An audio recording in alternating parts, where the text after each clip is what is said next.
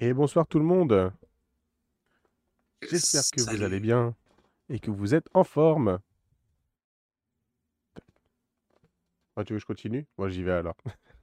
Ah bah je sais pas, comme euh, tu étais parti comme ça, Merde, on est mal Voilà, parti, c'est un faux départ. c'est un faux départ. Non mais je me suis dit, j'allais faire le salut, puis, euh, et Ouais. puis t'as continué, je fais, Bah, bon, moi, j'ai je continue, je mort, ah, vais. euh, allez, lancé. euh, c'est le putsch de Noël, il fait l'intro YouTube. Allez, je te rends ta place, vas-y, tu peux y aller. Tu, veux le petit clap et... euh, bah, salut YouTube, on se retrouve pour la sixième émission de cette quatrième saison et euh, cette euh, sixième émission sera sur le signe de Noël puisqu'on va vous donner notre petite liste euh, dans les différentes catégories un peu euh, classiques, euh, enfants, euh, familial, expert et de joueurs. Un peu plus large que ça, mais en gros voilà. Et donc euh, on a prévu trois petites listes chacun. Donc euh, il y aura la liste de jeux en carton. Mhm. Bonsoir Nils. Bonsoir, bonsoir les amis. Pas mal de choses à dire en effet ce soir. Noël à 22 novembre, mais il faut anticiper. On sait que les cadeaux c'est Eh avant, les ruptures de stock ça arrive vite. L'année dernière par exemple, ouais, un. Turing Machine était introuvable à cette période-là de l'année. Donc, euh, Mhm. donc il faut anticiper. Et la liste de Pierrot. Et du coup, bonsoir. Bonsoir Pierrot. Voilà, voilà. Et, euh, ben, je propose que qu'on attaque en, dans le vif du sujet directement, qu'on perde pas de temps et, et qu'on commence avec les jeux enfants pour commencer en douceur. Tout à fait. Je mets la bonne scène et on y va. Très et bien. puis, euh, bah, dans ces cas-là, euh, écoute, vas-y, lance, euh, lance l'émission avec un petit Kids Chronicle de que je cherche. Ah, eh ben, Kids Chronicle. Euh, donc, bien sûr, il y a deux Kids Chronicle maintenant, puisqu'il y en a un, il y a le deuxième euh, qui est sorti cette année. Et euh, donc, on vous conseille quand même plutôt d'acheter le deuxième, même si le premier est déjà très bien, hein, mais le 2 est encore mieux que le premier, on vous l'avait déjà présenté. Le principe, c'est donc que vous devez résoudre une enquête avec dans une dans une forêt de mémoire pour le deuxième. Et, donc vous allez devoir vous allez devoir vous aventurer dans le jeu avec des personnages que vous allez rencontrer, des objets à trouver, des euh, lieux à, aller retrouver aussi également. Et tout ça fonctionne comme pour euh, Chronicle of Crime avec des cartes qui ont des QR codes. Mais la nouveauté c'est que les personnages dans la version 2 ne sont plus des cartes, ce sont des standees qui ont les QR codes dessus. Et ça, c'est quand même beaucoup plus pratique que ce qu'on avait dans la version 1. Euh, donc c'est une, euh, c'est une version améliorée, revue et corrigée par rapport à la première qui était déjà excellente, avec une histoire a priori toujours aussi passionnante. Alors j'ai toujours pas eu l'occasion de tester l'histoire, même si je le recommande vivement, mais de tous les retours que j'ai eus sur le sur l'histoire du deuxième opus, elle, elle est au moins aussi bien que le premier opus. Donc voilà, je recommande vraiment, et je crois qu'on l'a tous choisi Ouais. dans notre liste de Noël pour les enfants qui se Chronicle. En effet, on l'a Voilà. tous choisi. Et c'est ce qu'on avait dit la semaine dernière, euh, qu'on s'était tous, on s'était un peu mis d'accord là-dessus. Ouais. sur le fait qu'il était passé un peu à la trappe au niveau des As d'or enfants, certainement à cause de son utilisation de l'application. Alors clairement, euh, c'est pas justifié à mon sens parce que l'application n'est pas obligée de la confier aux enfants, si ce n'est pour les petites explorations en réalité augmentée, mais ça reste minime, on peut tout à fait la conserver et euh, ou pas. Après, c'est vous qui choisissez. Mais euh, clairement, euh, c'est c'est vraiment un, un- un- un gros hit à mon sens pour les enfants. C'est vraiment une belle aventure. Et en effet, je, te rejoins totalement sur tout ce que tu as dit vis-à-vis euh, de, ce deuxième opus par rapport au premier. Le premier étant déjà très bien. Euh, Mais euh, c'est vrai qu'il y a des. Bah forcément, hein, il y a du retour d'expérience aussi. Et il y a des choses améliorées sur ce deuxième opus. Et clairement, moi, c'est un jeu qui m'a régalé. Et je vous le recommande vivement si vous n'avez pas peur d'offrir un jeu avec une application. Et je vous, je vous- je vous le redis, il ne faut pas avoir peur, à mon sens. Ah non, Donc, euh, donc, donc voilà pour, euh, en tout cas pour moi. Je sais pas. euh, oui, toi, Pierrot aussi, tu l'avais mis dans ta liste. Ouais, non, clairement, il a fait l'unanimité chez nous. Et puis, Ouais. euh, autant le, le premier que le deuxième, hein, franchement, euh, même si le deuxième c'est une version améliorée, le premier c'est pas un bas de gamme non plus, il y a une- vraiment une belle aventure à vivre avec les enfants. Et, euh, et en plus, mine de rien, c'est un jeu qui a un tarif très abordable. C'est quand même quelque chose de très Ouais, important euh, quand on fait un jeu pour les enfants à l'approche de Noël. Mm. Ouais, si je me souviens bien, c'est autour de 20 euros la boîte. C'est ça, on avait regardé, c'était vraiment pas cher, Ouais, c'était ouais. même moins que ça. cher. Pour. euh, Alors, euh, c'est comme la première boîte, c'est un, une, une pseudo-démo qui, qui est déjà une petite aventure en soi, plus 4 après. que c'est comme ça, dans la deuxième C'est bien comme ça aussi dans la deuxième Euh, je Et crois. donc ouais. en fait, donc on- a quasiment 5 histoires à faire pour une boîte pour 20 euros, franchement. Enfin, et Ouais. le ma- avec du matériel quand même qui est de, de bonne qualité, Ouais. euh, qui envoie. Enfin, pour le coup, euh, euh, c'est vraiment très abordable quoi. Par Mhm. rapport à ce qu'on peut voir sur d'autres jeux, C'est ça. c'est vraiment cool. C'est ça, c'est euh, dix- c'est 18,90€. Enfin, 19-20 euros quoi. Et clairement, il y en a pour notre argent. On en a pour notre argent avec ce, avec ce jeu. Et vraiment, si, euh, encore une fois, ce que je vois à Neocortex qui nous dit euh, qu'il avait bien mis le premier, mais même s'il trouve dommage l'omniprésence de l'application. Après, voilà, c'est un choix. Forcément, l'application, ça fait Mhm. toujours réagir. Moi, comme je disais la semaine dernière, je l'avais pas aimé dans Chronicles of Crime.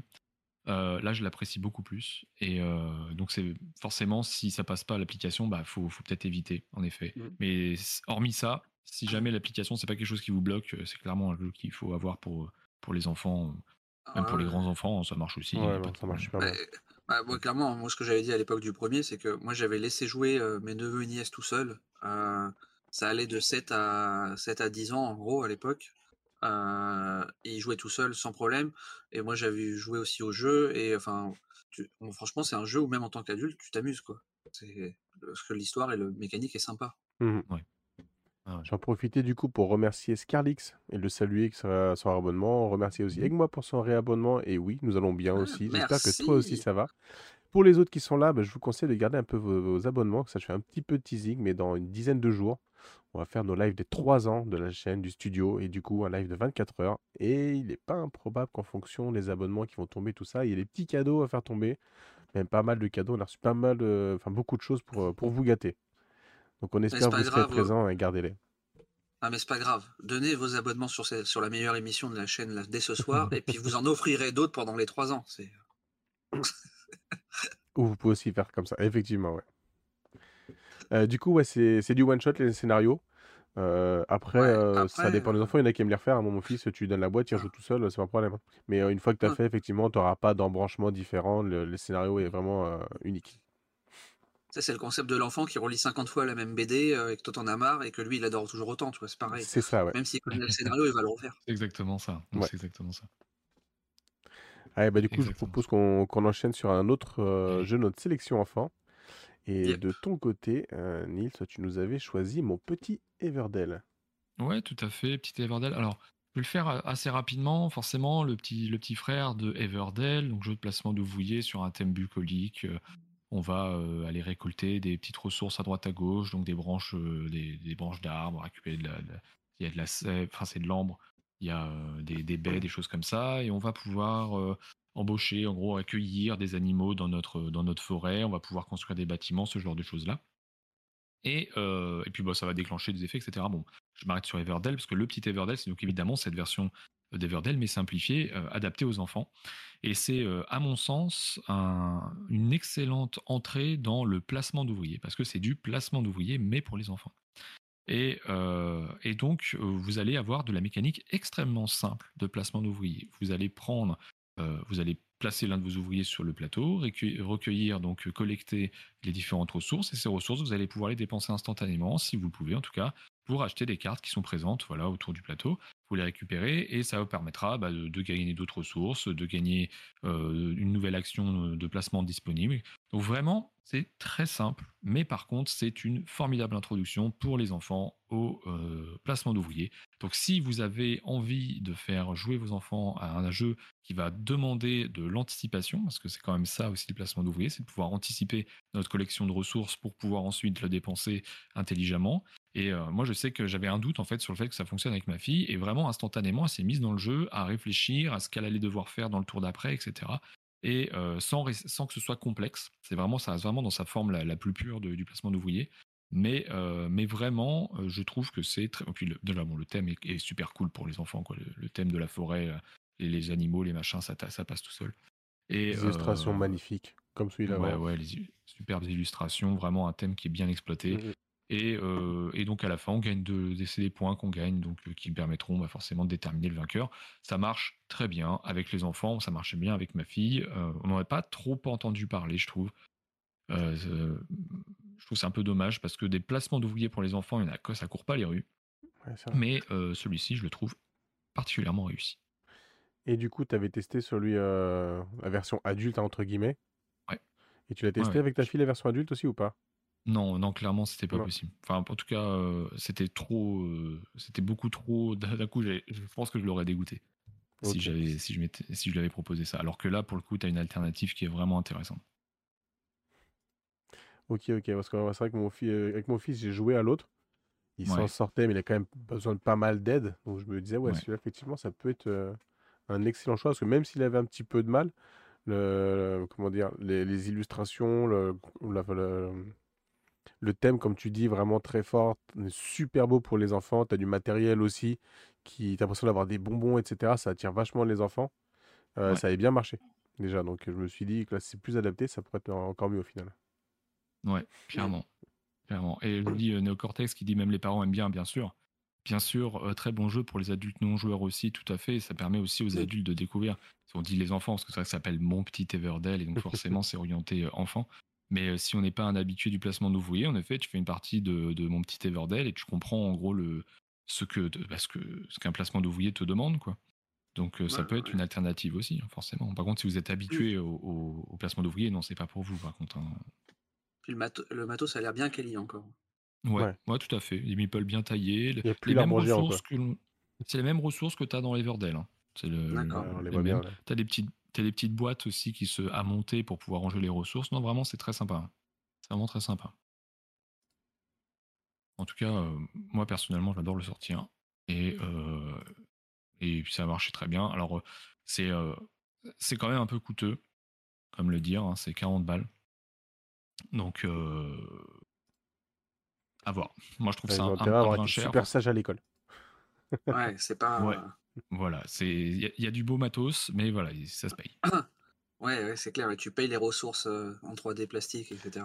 Ah, il y a Fiona qui ça. nous parle aussi dans le même genre, qui a My Little Size, qui est pas mal pour les enfants et qui coûte cher. Site, non, plutôt. Euh, je l'ai trouvé euh, sympa, mais sans plus. Mon fils a aimé, mais je trouve que c'en est vite lassé parce qu'en fait, tu tournes vite en rond. C'est un peu toujours la même chose et, euh, et au final, c'est pas hyper fun. J'ai pas trouvé Ah, hyper hyper pas- fun. Moi, je l'ai pas testé, ma Little Save. Euh, j'adore, j'adore Save. Je préfère Save à Everdell. Après, c'est pas les mêmes types de jeux, Ah oui, non. mais euh, j'ai jamais eu l'occasion de, de le tester, donc euh, ça m'intéresse en effet ce que tu dis. Parce que si on tourne en rond, bah peut-être que en effet, je vais pas, je vais pas m'y orienter quoi. Apparemment, une extension qui permet de le changer et que ça rapporte pas mal. Du coup, déjà, tu peux Ouais. essayer de jouer à siècle nombreux. Mais l'extension est assez coûteuse. Déjà que My Little Size est assez coûteux. Alors, si en plus tu rajoutes une extension euh, difficile à trouver et qui est pas donnée, c'est un peu dommage. quoi. Ok, bah c'était tout ce que j'avais à dire sur ce petit Everdell. Next. Next, next test. Alors, qu'est-ce qu'on a mis encore sur la liste des jeux enfants? Euh, De ton Ah, côté, Kyo, toi, tu nous as mis Dixit Disney. Ah oui. Ouais, bah écoute, euh, Dixit, c'est un bon jeu qui, enfin de, voilà, qui, qui existe depuis un petit moment maintenant. hein, euh, Il y a eu euh, pléthore de versions et cette année est sortie une version Disney. Et euh, alors même si à la base c'est pas euh, Dixit n'est pas spécialement euh, marqué comme étant pouvant être joué avec des, des enfants, etc. Je sais que moi déjà le Dixit de base, en adaptant un peu bien sûr par rapport à ce que l'enfant il connaît, etc. On avait joué avec des enfants de 6-7 ans quoi déjà à Dixit. Et là, bah, ils en font une version Disney. Donc clairement, c'est parfait pour pouvoir y jouer avec des enfants. Donc euh, je me dis que c'est un peu le. En plus, eux, bah, ils seront contents, ils auront des cartes avec le- les images de leurs petits héros de, du dessin animé, de leurs dessins animés préférés, etc. Donc c'est clairement le, le bon plan pour Noël, je pense, ce petit Dixit euh, Disney. Ah moi, tu vois, je vais te faire un aveu, j'ai jamais Ouais. joué à Dixit. Moi non J'ai plus. jamais joué à Dixit de ma vie.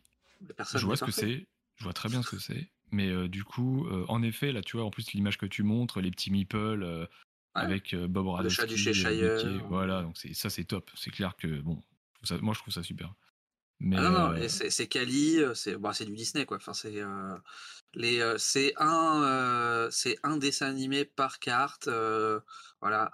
Alors après, euh, que nous, il y en avait un ou deux où on a un peu cherché le dessin animé, on n'était pas forcément sûr. mais Après, il faut tous les connaître aussi, hein, c'est pas forcément évident. Mais, euh, mais franchement, enfin, ça se, re- ça se fait bien quoi. Le, le plus compliqué justement, c'est presque d'arriver à, à trouver un truc qui ne soit pas en lien direct avec le dessin animé pour pas te faire choper directement. Mais Et même le compteur ouais. de points en genre euh, forme d'étoile qu'on voit, c'est... ouais. tu sens qu'il y a Disney qui est passé par là, que ça a intérêt à être quali. Quoi. Alors ça, c'est pas le compteur de points, euh, c'est pour les votes. Oh, c'est un compteur. non, mais c'est oui, mais c'est pour les votes en fait. C'est pour tu, tu choisis quelle, quelle carte parce que toi tu mets les cartes autour du plateau là, Oui, 1, 3, oui, 4, ouais. 5, 6 euh, et euh, bah, tu choisis euh, moi je vote pour je pense que c'est la numéro 3 hop, et après tu retournes et tu mets face cachée et puis on révèle tous en même temps et puis voilà.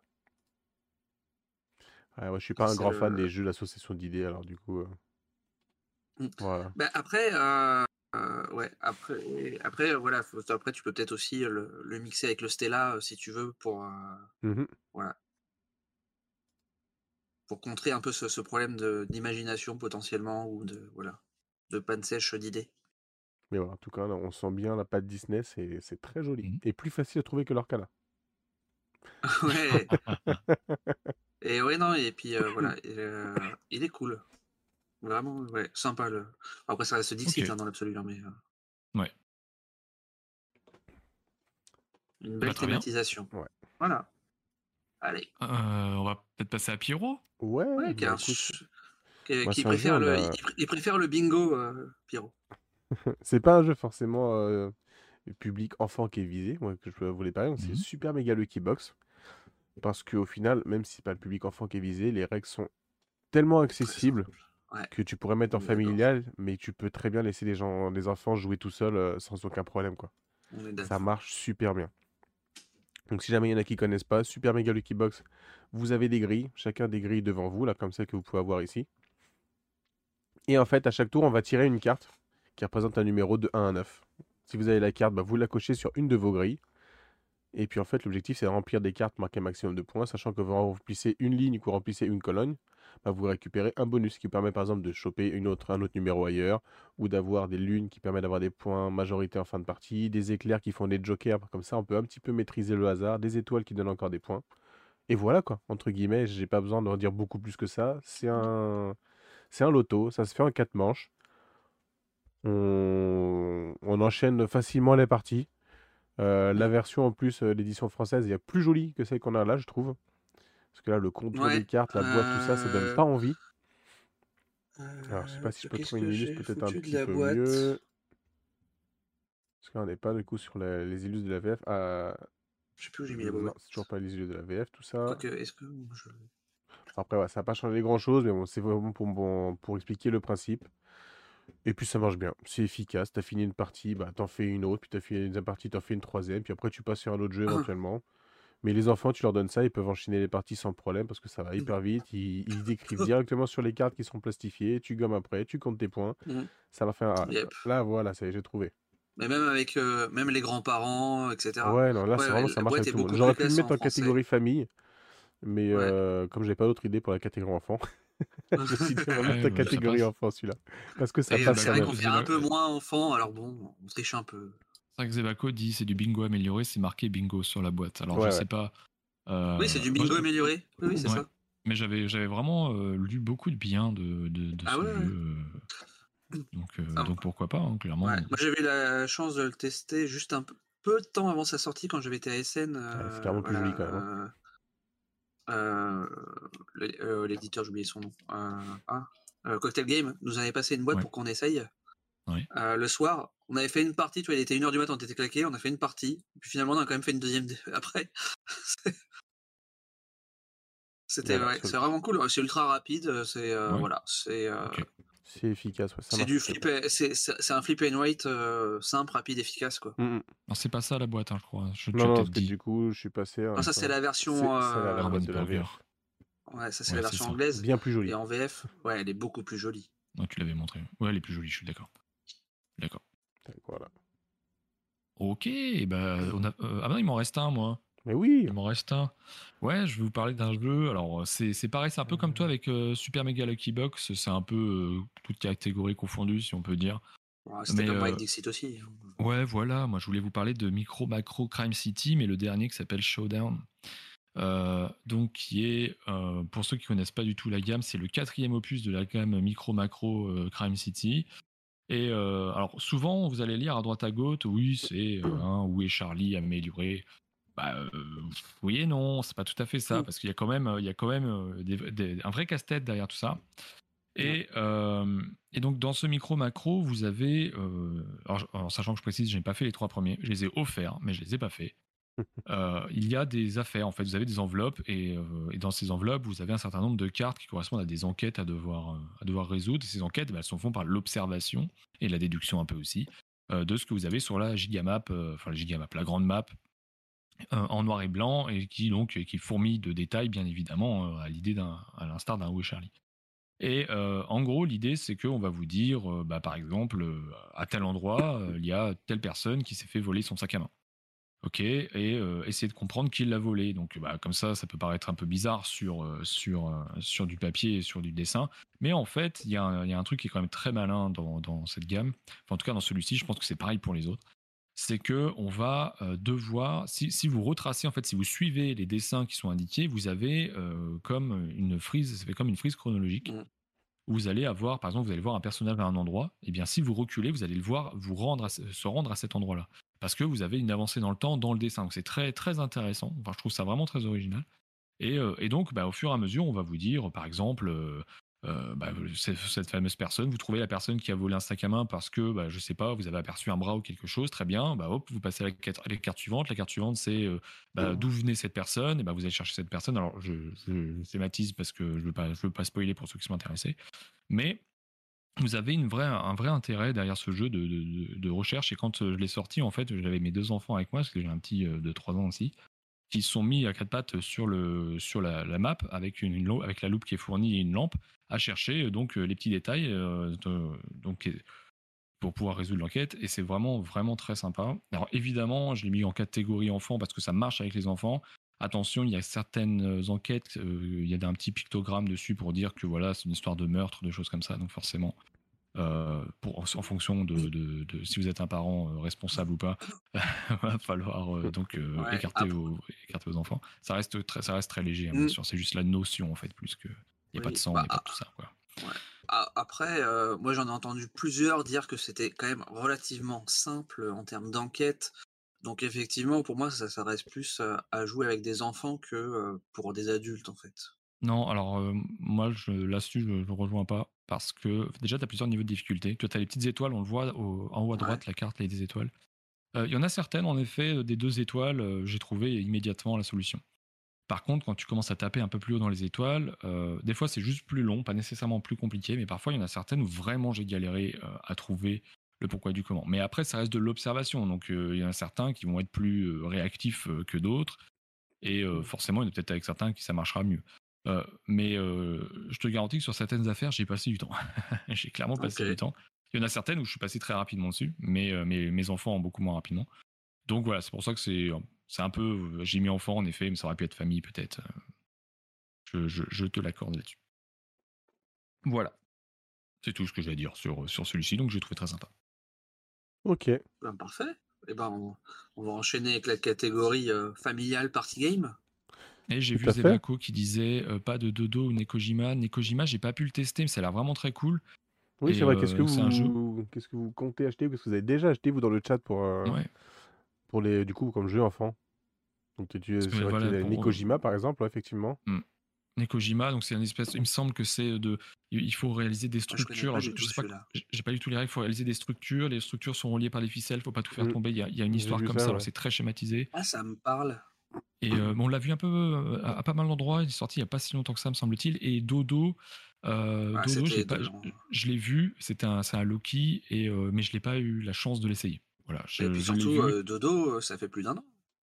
Mmh, ah, je suis pas sûr. Je pense que c'est début d'année. Je pense que c'est début d'année, mais je suis pas sûr. Bah pour moi, il était Noël de l'an dernier. On a déjà, Pour moi, on l'avait mis dans la liste de Noël de l'an dernier. Ah, j'ai mis Nikojima du ah. Ah, peut-être ah bien, oui, ça, ça, L'image, ouais, me parle, ça j'ai vu, ouais. Voilà. Il faut, euh, ouais. Les structures empilées, et du coup, après, sont reliées par les, cordes. Empiler, ça, ça fonctionne avec les cordes. il faut pas que ça tombe, quoi. Ouais. Ouais, c'est ça. En faisant ça, parce qu'au final, euh, on n'a pas pu tester, donc on sait beaucoup de suppositions. Ouais. C'est pour ça aussi qu'il y a certains jeux, certains jeux que vous ne trouverez pas dans la liste, parce que mmh. il y, a, certains jeux qu'on n'aura pas testé aussi. Hein. On n'a pas tout mmh. testé. On bah, aimerait bien. Q n'ayant pas d'enfant, et puis euh, moi, ayant, ah. un enfant quand même assez joueur, je, suis, il y a longtemps, il passe, je passe plus trop de temps sur ce type de jeu. Mmh Toi, je crois que c'est pareil un peu aussi, euh, Nice. Donc, du coup, c'est vrai que la, catégorie enfant, c'est pas celle où on est le plus expert. Non, bah, clairement, non. Non, j'ai fait le compte un peu tout à l'heure et c'est vrai qu'en jeu enfant, j'ai pas, j'ai investi moins que les autres années.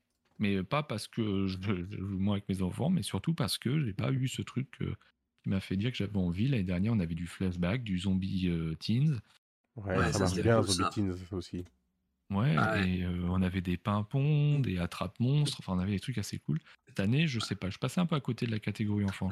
Après, c'est vrai, hein, c'est pas sorti cette année et autres, mais les dodos, les zombies teens et autres, enfin, si, euh, Ah bah oui, si, si vos enfants ont pas, euh, clairement, vous pouvez y aller les yeux fermés. Hein. c'est clair. Dodo. Ah, c'est euh, l'œuf qui roule, c'est ça là? Ouais, Mmh, dodo, mmh. c'est l'œuf de dodo qui, euh, ouais. qui roule très très lentement. Ouais, bah, il ça, ça à- hein. avec des jets de ou je sais pas quoi, reconstruire la structure, c'est ça? C'est excellent ce jeu. Ouais, c'est, c'est, en fait, euh, je l'ai vu en démonstration et euh, c'est euh, forcément les enfants sont pris parce que tu as, une balle qui descend, il y, a un- il y a un effet de poids contre poids à l'intérieur qui fait que la balle Ouais. elle, se ba- elle bascule et elle descend progressivement tout autour donc de la montagne. Et, euh, et du coup, il faut se dépêcher de jouer. Enfin bon, c'est, c'est assez fun. C'est assez, c'est assez, c'est l'hystérie autour de, autour de la table. Mais voilà, encore une fois, malheureusement, je l'ai pas, je l'ai pas testé. Ouais, je confirme, c'est sorti en 2022. Ok. Tac. Ouais, en, tout cas, le, française. ma- en tout cas, le matos, euh, c'est clair que euh, le, le matos, euh, c'est. Enfin, ça fait sensation avec les enfants. Le matos, Oui, pareil. il y a- bah, il a- clairement. il y a- visuellement, Ouais, t'en mets bah ouais, les je yeux. sais, faudra investir dans un micro. Peut-être monter un peu mon son, a priori, mon son doit être bas. Ah, Le son est bas ou le son est pas bon du coup? Parce que C'est pas le même investissement au final. Euh, on enchaîne sur le familial. Le problème, bah c'est ouais. sa voix. Carrément. Allez. Let's go.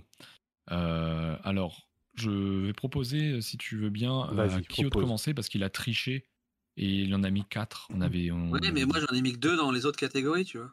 Ouais, mais t'en as, ouais, t'en as- t'en- Ah. t'en as mis un sur lequel, euh, bon, Au final, euh, sachant qu'il y en a un, tu vois, j'ai les- euh, j'hésitais entre deux catégories, tu vois, pour euh, donc euh, voilà, voilà. ok, vas-y, lance-toi, il y en a quatre. Ah, Vas-y, Faraway. lequel tu veux? Faraway? Ah, Bah, je Faraway, c'est celui où j'ai euh, hésité à mettre en. J'ai un... hésité à mettre dans Initié aussi, mais tu vois, à la fois c'est un party game, et à la Ouais. fois c'est un peu plus que familial, quoi. Donc, euh, ouais. Ouais, non, je suis euh, d'accord. Moi, je l'ai pas mis parce que justement, je me suis fait la réflexion et j'ai j'ai considéré que c'était du, euh, du initié plutôt, moi.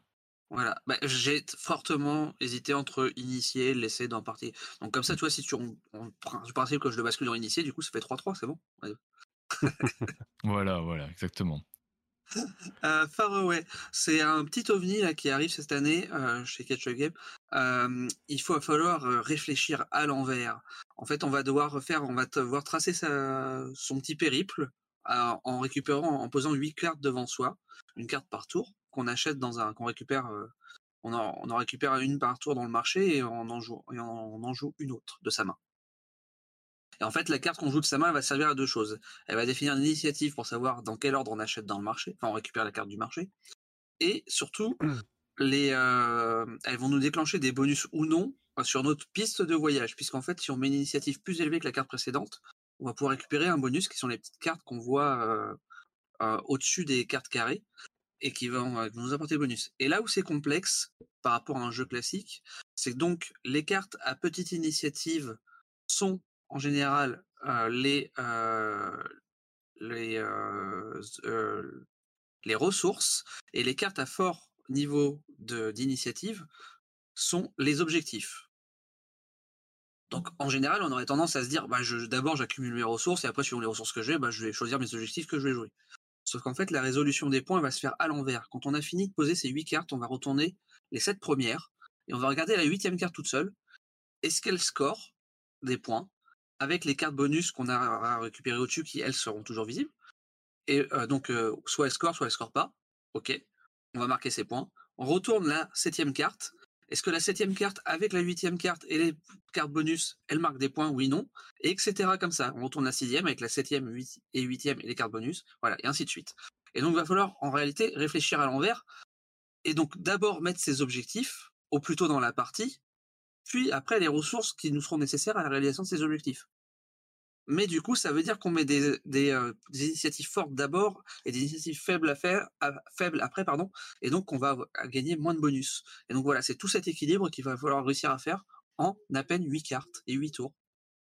Ça va assez vite, hein. c'est vrai que au départ, tu vois, moi pour l'anecdote, j'avais pas, j'avais pas pigé du tout la règle qui disait qu'il fallait casser, cacher les cartes et compter à l'envers. Donc au départ, bah, le jeu il était un peu dénué d'intérêt, quoi, parce que il y avait, ah bah oui, aucun intérêt si tu le fais dans l'ordre. Mais à partir du moment où tu commences à le faire à l'envers, forcément la gymnastique dans ton esprit elle se fait parce que tu achètes des cartes pour et plus tard. Mais du coup, si tu achètes des cartes qui plus tard qui demandent des grosses conditions, comme ça va être les premières que tu vas révéler, bah du coup tu vas pas les compter parce que tu n'auras pas fait le nécessaire. tu n'auras pas les, les, icônes nécessaires avant. Donc c'est très très malin, c'est très intéressant. voilà, moi j'aime bien. J'ai fait j'ai fait trois parties, je crois, jusque là. Euh, et euh, ouais, c'est original, c'est sympathique, c'est original. Euh, après, j'ai vu, tu vois, tu le montrais, il y a quatre boîtes, quatre boîtes différentes. C'est juste les juste la couleur. C'est que la boîte qui change? Alors en fait, il y a le jeu. En fait, il y a quatre biomes dans le jeu, ce qu'on voit, les mmh quatre couleurs de, de ville bleu, jaune, rouge et vert. Et du coup, ils se sont dit, oh tiens, si on faisait une boîte de chaque couleur, du coup, ils ont regardé, ils ont vu que c'était pas beaucoup plus cher, ils pouvaient se le permettre en fait de mmh print, voilà. Et donc en fait, par contre, ce n'est que pour le premier print où ils ont fait les quatre couleurs. Mmh mmh Et comme a priori la boîte qui part le plus dans les quatre couleurs c'est rouge, ils ont dit que s'ils font un reprint, ça sera rouge uniquement. Ah, moi c'est une rouge que j'aime. C'est que la boîte qui change. Donc voilà, c'est juste la de la boîte qui change. je sais plus quel autre jeu j'ai testé, ça change rien au jeu à l'intérieur. Ouais, ça ne change rien au jeu à l'intérieur. Donc voilà, si vous avez, euh, vous en voulez une et qui n'est pas rouge, euh, bah, dépêchez-vous avant qu'il n'y en ait plus, puisque euh, c'est un tirage entre guillemets limité qu'il y a sur ces couleurs-là. Oui. Elles seront un petit peu plus rares que les autres. Voilà. Et clairement, pour moi, ce jeu, c'est l'un des deux potentiels qui, je pense, mériterait de gagner l'As d'or cette année. Carrément, ça, ouais. annonce déjà. Ouais. Ouais. Eh ben. Eh ben, écoute, je prends un papier, un crayon. Shiro le 22 novembre 2023, a annoncé Faraway vainqueur de l'Asdor. Mm. Et, il s'est engagé. À cause de, lui, il faux, sera, pas, il sera même pas nommé. Pour moi, pour moi, en fait, non, mais pour moi, pour moi, cette année, ça joue, enfin, dans cette catégorie qui est un peu là, ça joue entre Faraway et Trio. Mm. Bah, j'ai testé aucun des deux. Donc, comme ça, je pourrais pas donner. Et connaissant la malchance habituelle de Cocktail, Games, ils seront nommés, mais ils l'auront pas. Je me dis que du coup, Faraway a plus de chance. c'est clair. Ok, eh bien, euh, eh bien, eh bien, eh bien, eh bien, très bien. Euh, étant donné que j'en ai un de plus que toi, Pierrot, je vais prendre la main si ça te dérange pas. tout à fait, ouais. Lequel tu veux euh, je vais, je vais commencer par Minodice. Donc moi dans ma partie famille, je vais mettre Minodice. Euh, donc j'en ai parlé, je vais faire rapide parce qu'on en a parlé la semaine dernière. Ça a l'air cool. Euh, pour... Minodice, c'est la version D euh, de Skull King, donc qui est un jeu de pli. donc il y en a qui me parlaient de tarot mexicain. J'ai jamais joué au tarot mexicain, mais il paraît que c'est tiré de ça. On appelle ça le nous. en, fait, c'est une rethématisation du Skull King Dice. Oui, c'est ça. Ce qu'on a vu la dernière fois. Le Skull King Dice était déjà adapté du Skull King. Et, et donc, c'est très simple. L'idée, Skull King, c'était un jeu de, de plis. première manche, on, piochait une carte et donc on faisait qu'un seul pli. Deuxième manche, deux cartes, deux plis, etc. Sauf que, bah, avant de faire nos plis, on doit parier sur le nombre de plis que l'on pense remporter. Et donc, vous avez un certain nombre de points si vous réussissez à, à, honorer votre pari. Vous perdez des points si, pour la différence si vous vous foirez, etc. Eh bien, les dés, c'est exactement pareil. Si ce n'est que bah, vous ajoutez le hasard et le chaos du lancer de dés. Parce que vous avez des dés, mais les dés ont plusieurs faces, sinon il n'y a aucun intérêt.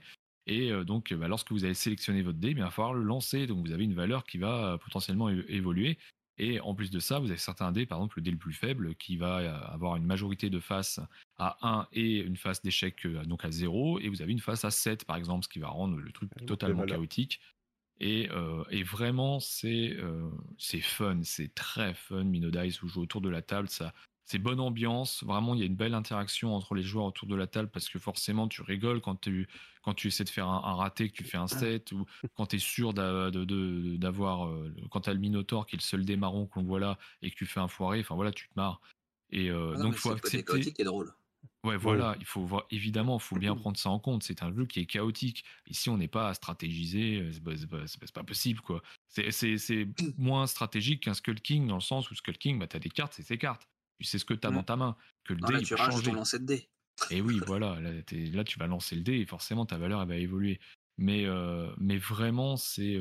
enfin, moi je trouve ça vraiment, vraiment cool. je suis conquis par un Mino Dice, donc j'ai joué là en, soirée, en week-end, et je me suis éclaté quoi. Enfin, tout le monde s'est éclaté en gros à jouer à ce jeu-là. On l'a réclamé de nouveau et, et, vraiment ça marche très bien. C'est pas un jeu en plus qui est excessif, il me semble. Donc, si vraiment vous cherchez un jeu à sortir, par exemple, même avant mettre sous le sapin, vous voulez le sortir pour la soirée de Noël, bah, ça vous vous marrez, c'est 20, ouais, c'est 20, c'est 22 euros. Vous vous éclatez quoi. Hein. Enfin, perso, je, me suis éclaté. tu peux même le trouver à moins de 20 euros. soirée hein. Noël, effectivement, tu peux facilement jouer à assez nombreux. C'est ça qui est, qui est plutôt bien. C'est vrai que les jeux au-delà de 4, il y en a quand même beaucoup de pas très bons. Enfin, après, tu as les frais de port suivant les boutiques, c'est sûr, mais je pense que si tu te débrouilles pour pas avoir des frais de port, euros, quoi. je pense que tu peux l'avoir pour 20 balles. Hmm. Ouais. Tu es en ta boutique, cool, euh, 5 euros de fidélité, c'est la... ça se trouve. C'est la nouvelle gamme euh, Yellow Dice, c'est ouais. ça? Comme ça euh, Genre, je l'ai vu tout à l'heure sur la boîte, je vais le remontrer tout de suite. Euh... C'était là. Ouais, bah c'est la. La... Yellow jeu de dés. J'ai une nouvelle.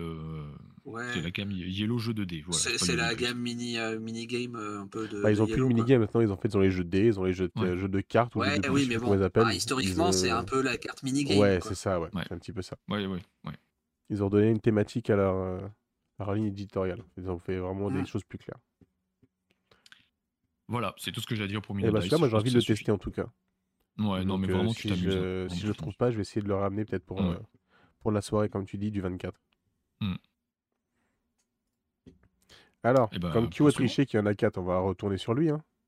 Allez, c'est parti. En restant euh, évidemment euh, sage quand j'ai retourné sur lui, hein, on va pas s'enflammer. Vas-y, vas-y. Lequel? Euh, bah, Vas-y, Differencio. Ah, tu-. Ah, Differencio. Ça, c'est excellent aussi, ça. C'est un, c'est un jeu de memory euh, où, en fait, tu as donc as un plateau. Alors, le plateau est double, euh, double side. Euh, donc, tu as une image d'un côté et une image de l'autre. Hop là, je vais montrer ça. Donc, voilà. coup. Hop. Ouais. Et en fait, on va avoir un jeu, euh, pour chaque plateau, on va avoir un jeu de, de cartes. Donc il y a des emplacements comme ça, où alors ça se voit pas forcément super bien à l'écran, mais d'un autre côté, c'est fait exprès aussi. C'est-à-dire qu'il y a des cartes qui sont réparties sur ce plateau, et chaque emplacement de cartes existe en six versions différentes, avec donc des petites subtilités, des petits changements à chaque fois dans la version. Euh, genre, bah, il y en a, genre t'en un où ils sont en train de peindre un, bout de façade de bâtiment. Bah, sur une carte, il va être totalement peint, sur une autre, il est en cours d'être peint, sur une autre, il n'est pas du tout peint. Enfin, ce genre de choses. Ou un endroit où tu vois euh, un animal qui va avoir renversé un seau d'eau. Enfin voilà, je prends des exemples un peu comme ça. Et donc du coup, euh, il y en a euh, à son tour de jeu. Et ben, tout le monde va fermer les yeux, sauf celui donc qui va changer des, les, euh, de une à trois cartes sur le, euh, sur le plateau. Et donc, va falloir, après, en réouvrant les yeux, va falloir être le premier à trouver quelle est la carte ou les cartes qui ont été changées pour marquer les points. Voilà. On voit bien la différence que tu expliques entre les deux cartes qui sont là. Tu en as une du coup avec les, les signes qui passent au-dessus du bateau. Et là, Ouais, côté, voilà, le bateau ouais. il est arrêté, les signes sont posés. Enfin, il y a un marchand euh, qui est en train de, bah, de marchander, Mm. tout simplement. Alors que là, le côté, il est pas à côté, enfin, il est plus loin. Donc, c'est vraiment euh, un jeu d'observation euh, assez poussé, parce Ouais, que mine de rien, c'est pas la même chose, mais pas tout à fait non plus. Donc, euh, c'est pas facile à voir. Yep. Bah, Je l'ai, ouais, il est dans le salon parce qu'on l'avait pris pour jouer ce week-end, donc du coup, je l'ai pu pour te montrer les cartes. Ah. Mais euh, ouais, non, c'est. Après, voilà, euh, je sais qu'il y en a certains, ils préfèrent euh, la face plus orangée, là, dans la ville, euh, ils trouvent plus simple, d'autres préfèrent la violette, ça dépend vraiment des gens. Et, et étonnamment, les enfants sont ultra balèzes à ce jeu. C'est- Souvent, le genre de Voilà. choses comme ça, l'observation rien, c'est eux qui vont avoir Ouais. le, le détail qui change le plus C'est hein. ça. Ils sauront pas forcément te dire ce qui a changé, mais ils sauront te dire que c'est celle-là qui a changé. Ouais. Et, euh, non, et, franchement, c'est enfin, c'est c'est tout con en fait comme idée, mais euh, ça fonctionne super bien quoi.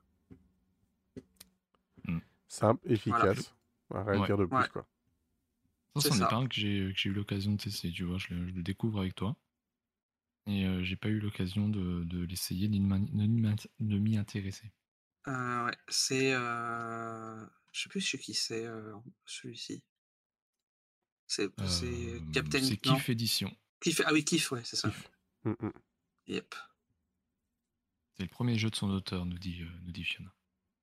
C'est de Pierrot. Par Nayad et, euh, et j'ai pu vu tout à l'heure Pauline euh, Détraz. Ah premier jeu de- ah oui. C'est, euh, ça, c'est les illustrateurs. Ouais. C'est Victor Saumon et Émeric Dupéret. Tout à fait. La création. Victor Saumon et Émeric Dupéret. Voilà, voilà. Eh ben, allez, vas-y, on enchaîne. Allez à moi, parce que j'ai pas encore parlé. Bah oui. Alors moi, je vais parler de Challengers pour la catégorie familiale. Euh, tout simplement parce que là, euh, j'aime bien ce jeu qui a été nommé du coup euh, pour l'Asdor. Enfin, pour l'Asdor, pour la... Il a gagné un prix d'ailleurs, non? Je- Attends, j'ai un doute. Bah, j'ai un doute aussi, mais en tout cas, je sais qu'il a été nommé. Et puis maintenant, il y a Beach Cup. Ils en ont refait. Alors, j'ai reçu Beach Cup. Donc, je vous en parlerai, euh, je pense, dans deux semaines. J'aurai le temps de la tester d'ici là. Mhm. Seule chose que je peux vous dire de Beach Cup par rapport à ce que vous avez eu avant, bah, c'est qu'on va avoir du coup 8 nouvelles, euh, enfin 6 nouvelles euh, familles de cartes et l'apparition de, de coachs en fait qui vont permettre d'avoir des, des pouvoirs pendant les- la partie que vous pourrez utiliser soit avec des effets qui se déclenchent ou à utiliser une fois par, euh, par partie que vous ferez avec euh, vos adversaires. Attention, Kyo, t'es un petit peu flou, c'est pour faire la mise au point en même temps. Et, euh, et ça permet aussi, maintenant que vous avez deux jeux avec éventuellement du coup 12 familles de cartes différentes, et bah Ah, faire un méga tournoi, comme ils appellent ça. C'est, donc, tu as donc maintenant dans le, dans le jeu des cartes de méga tournoi et des cartes que tu vas inclure dans la première boîte pour éventuellement mixer les deux boîtes et faire des tournois jusqu'à 16 en même temps. Parce qu'effectivement, ça c'est un jeu, on peut jouer jusqu'à 8 personnes. Il a gagné le Keiner Spiel. C'était le Kenner Spiel qui avait gagné du coup. Ouais. Ouais. Alors c'est pas un jeu, euh, c'est pas du gros Et, jeu. hein. et initié en 2022 à Cannes aussi. C'est bien, me semble. Il a gagné les deux en Ah, fait. il avait bien Ouais. truc, ouais. Alors, je vais peut-être pas vous mettre cette illustra- cette illustration-là, Ouais. pardon, parce que là, c'est pas trop euh, lisible pour nous. J'arrive pas à trouver quelque chose de mieux, ouais, c'est pas évident. Oh, ah, mais je suis. Ah, voilà, par exemple ça. Oh, Voilà, il je y en a t'envoie la un, j'ai Beach complètement oublié pour les enfants. Voilà. Oh, honte à toi. Mysterium Kids. Oh, mais c'est parce qu'il est Ah pas bon, c'est pour ça. Ah si, il est super bon. Oh, on y reviendra après, là. Non, non, mais t'inquiète, c'est pas grave. Mm. Vas-y, enchaîne. Du coup, ouais, pour ceux qui connaissent pas Challengers, euh, ça va être, même si le jeu on peut y jouer jusqu'à 8, ça va être du 1 contre 1. On va faire une bataille. Je pose une carte qui a une valeur, donc là on va sur l'illustration des cartes de valeur euh, 2, 4 ou 7. Donc admettons, j'ai mis Newcomer, il a une valeur de 4. Mon adversaire, il pose euh, Surf Teacher, euh, pardon, c'est donc valeur de 2. Mon adversaire pose Surf Teacher, euh, Surf Teacher qui a une valeur de 4. Bah, et bah, du coup, carte. il le pose pas donc- parce que c'est trop chiant à prononcer. Ouais, c'est ça. du coup, il bat ma carte, donc il récupère le, le contrôle du drapeau. En fait, c'est un contrôle drapeau comme ça.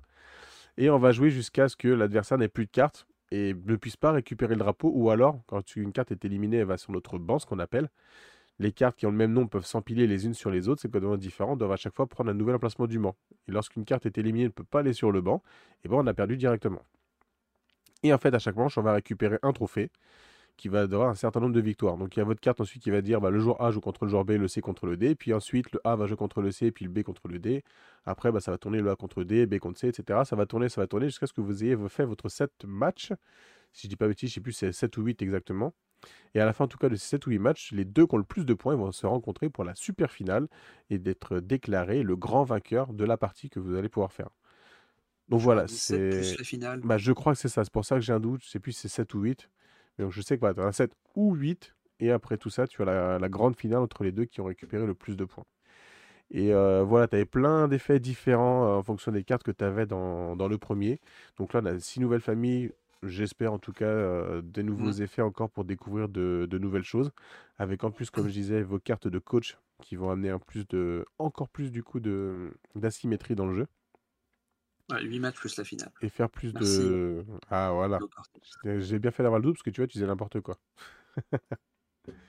Alors, voilà, encore plus de rejouabilité à ce niveau-là, je, je trouve. Donc c'est plutôt bien parce qu'au final, vous pouvez mélanger les, les familles de cartes d'une boîte à l'autre comme vous voulez. Il n'y a aucune restriction possible là-dessus.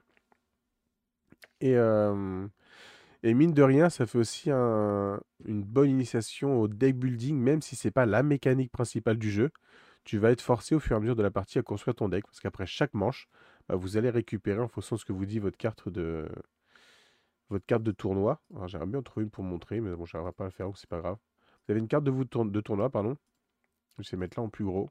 Voilà, ici, qui vous dit, donc, euh, si vous allez récupérer des cartes dans le, de nouvelles cartes dans le paquet A ou dans le paquet B. Évidemment, le paquet B est plus fort que le A, le C est plus fort que le B, mais vous en récupérez moins. Et donc, à vous de voir si vous préférez prendre deux dans le paquet A ou une seule dans le paquet B. Et vous allez construire votre deck à chaque manche comme ça, l'améliorer, éventuellement retirer des cartes, et à vous de voir d'essayer d'avoir le meilleur deck possible à la fin. En gros, on a des cartes identiques pour pouvoir prendre plein de place sur le banc, des cartes qui vont comboter entre elles, supprimer des cartes inutiles, mais pas trop, parce que sinon votre deck est plus petit et vous risquez de vous faire éliminer puis avoir des cartes pour jouer contre votre adversaire.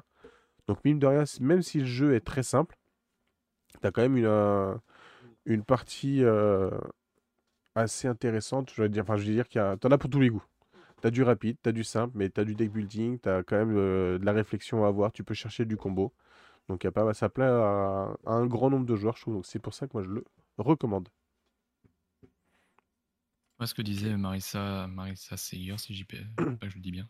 Euh, mais euh, en effet, la hype autour de ce jeu, elle est arrivée euh, d'un coup, d'un coup d'un seul.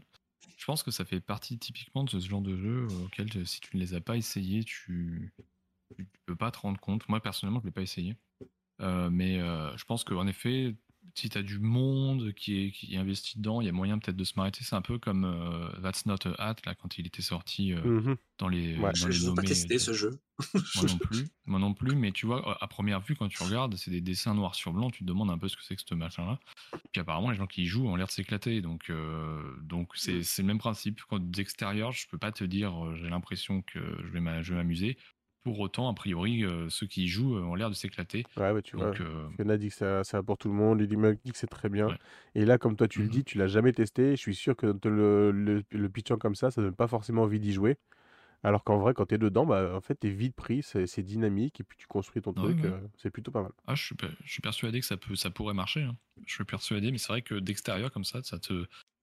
Ça te. Enfin, ça fait pas Vraiment rêver. je comprends entièrement. En vrai, mais ça me faisait pas rêver. J'ai vu une vidéo de partie qui fait ah, il y a un truc pas mal intéressant. Je suis bon, j'avais en plus j'avais une petite euh, promo chez ma boutique à côté, donc je allez, je tente. Puis on a fait ça, on était 6 euh, chez mes beaux-parents avec mon fils, tout ça, on a pu jouer. Tu vois, même mon fils de 7 ans, euh, il, connaissait à peine lire, bah, il nous a tous éclatés, on était bien dégoûtés au final. Mmh. Mais ouais, donc pour dire vraiment, ça peut plaire à un, grand type de public. Et puis après, on a rejoué assez régulièrement au jeu parce que ça marche bien. Voilà, voilà. Ok. Très bien, et eh bien poursuivons. Bah ouais. Alors de ton côté, tu nous avais mis euh, familial, un petit perspective. Ouais, j'en ai parlé aussi la semaine dernière. Tu as décidé, ouais, c'est ça, de faire le... un bis de l'émission la dernière fois. Ouais, mais, euh, mais ouais, j'ai reçu, j'avais, euh, j'avais reçu et présenté des choses qui me plaisaient bien, donc forcément, il y en a certains qui, qui ressortent. Non, c'est pas celui-là, apparemment. 5,7, pas ouf. voilà, c'est mieux. Donc, en effet, ces perspectives, c'est chez, chez les Space Cowboys. Donc, euh, jeu d'enquête euh, qui a la particularité, donc qui se joue à, plusieurs, obligatoirement à plusieurs, il faut quand même le préciser, parce que généralement les jeux d'enquête, on peut y jouer tout seul. Là, c'est pas le cas, parce que donc ça se joue avec euh, des images, donc des, indices, mais en, sous forme d'images, que l'on distribue entre les joueurs, et donc ça va axer fortement la, coopération et la communication autour de la table, parce qu'il va falloir communiquer ce que, sur ce qu'on a dans la main, on n'a pas le droit de montrer aux autres. Donc forcément, il va falloir répondre à une petite question qui est indiquée sur chaque, dans, chaque enveloppe. Donc on a quatre dossiers. Sur quatre dossiers, c'est quatre euh, questions auxquelles il faut répondre. Dans ces dossiers, il y a toujours 12 cartes. Et euh, donc on distribue ça entre les joueurs, on discute un peu de ce qu'on voit, etc. On tente de faire des associations, mais forcément en imaginant un peu ce que l'autre voit parce qu'il va simplement le décrire. Et, euh, et, voilà, il va falloir donc au bout d'un moment, de fil en aiguille, aller chercher euh, la, solution, par exemple, la, première enveloppe, donc sans spoiler, le contexte, c'est que ça se passe, euh, c'est en, Inde, me semble-t-il. Et euh, il va falloir donc comprendre pourquoi, parce que quelqu'un a détecté qu'une statuette, donc la statue du Nagaraja, est, est un faux, et comprendre à quel moment est-ce que le Nagaraja était, le vrai Nagaraja était changé pour un faux. Et donc pour ça, ben, on va avoir des images dans notre main, des images de caméras de surveillance, des images, des, des, documents, même des photos de documents, de ce genre de choses-là. Il va falloir discuter autour de la table. Donc forcément, ça génère une grosse interaction autour de la table. Il y a toujours quelqu'un qui comprend rien, qui panne rien, qui communique mal, et donc forcément, il va plomber la partie. Mais ça fait partie du jeu. Le mec qui dit oh bon non je comprends pas alors qu'il a marqué la solution c'est là avec une flèche en bas et il je comprends pas c'est typiquement ce genre de choses-là où à la fin, il fait Ah, mais c'est ça qu'il fallait que je dise. Ben oui, c'est ça qu'il Et c'est ce qui donnera la depuis tout à l'heure. Et c'est ce qui Voilà. donnera la cinquième enquête, puisqu'il aura été tué par les, quatre, les trois autres joueurs. pour- voilà, exactement. Donc ça marche très très bien ce perspective et encore une fois, on parlait tout à l'heure de jeux qu'on peut sortir à la soirée de Noël, ça ça peut marcher très bien. Franchement, vous le sortez le jeu, on peut jouer jusqu'à 6 me semble-t-il et donc 2 à 6 joueurs et, euh, et vraiment on, on balance, on balance les cartes, c'est vraiment que ça, les règles elles tiennent il doit y avoir 50 mots pour les règles et, euh, et puis c'est parti quoi. Donc euh, vraiment euh, perspective, c'est le, hit à mon sens dans ce type de soirée là. Euh, si on veut faire autre chose qu'un party game, il y a moyen de s'amuser et de communiquer et ça force aussi donc encore une fois l'interaction. Donc s'il y a un peu quelqu'un dans son coin en soirée parce que je sais pas, il, il déprime ou j'en sais rien, bah là il est là, voilà, il a pas le choix. Il est là, il est autour de la table et il joue et il parle et tout se passe bien et on se marre. Bah, Du coup, Fiona, Fiona Pock, elle voulait le faire avec sa mère. À cause de toi, elle a plus envie. Elle dit sinon, si l'enquête, c'est mort, elle va tout plomber. Ah bah tu lui mets, tu lui mets une grosse droite. Là tu montes sur la table, Elle va pas être du genre à avoir écrit en gros et en rouge l'indice. C'est- les, là. les fêtes de Noël, c'est joyeux, tout ça. Non, non, moi j'ai Ouais, non, ça, ça risque de, ça risque de niquer la soirée, on va pas se mentir. Tiens, prends la chaussette du Père Noël pleine tronche. Et euh, il y a moyen que ça se passe comme ça, ouais. Mais, euh, mais bon, sinon, hormis ça, si on n'a pas une belle-mère trop chiante, euh, ou une mère, excuse-moi, trop chiante, euh, bah du coup, euh, normalement, ça- normalement, tu peux te marrer quand même. C'est pas possible, une belle mère pas trop chiante. Non, ça c'est impossible. J'ai arrêté d'espérer. Ah, parle pas de même. Pas de ma mère, wesh. C'est- C'est c'est toi qui vas te prendre, un- prendre une baigne, tu vas voir. Ouais, je vais prendre une baigne à travers, à travers le Twitch. Euh, voilà, bon, c'est tout ce que j'ai à dire sur perspective. On continue, allez. On va vraiment produire Next. après. Ouais, moi, je vais enfin pouvoir tester ce week-end. parce que du coup, comme on peut pas jouer seul, j'attends, j'attends. Allez, on va partir sur du Mixit. Ah, Mixit. T'as pas aimé ça, toi, Mixit euh, allez, euh, vas-y. Mixit, euh, J'ai testé ça il y a pas très longtemps. Et Bah, c'est alors, même pas- plus que. même pas BGG. d'ici, alors attends. Ouais, non, mais j'ai un paquet de cartes, si tu veux, Mixit.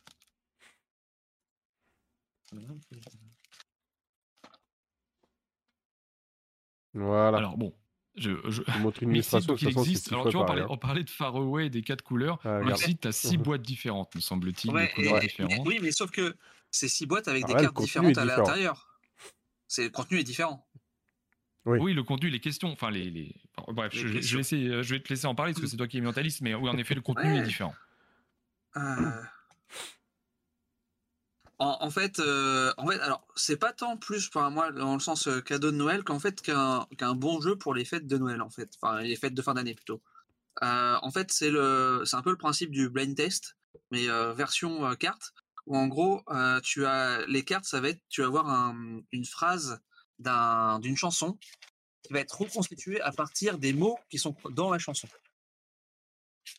Si je prends, Alors attention, nous Si allons jouer ensemble. C'est parti. Attention, attention. Et par Non, contre, euh, Premier non, qui mais trouve, euh, non, non, non, non, non, mais Kyo, il faut que tu la chantes par contre la chanson. On t'écoute.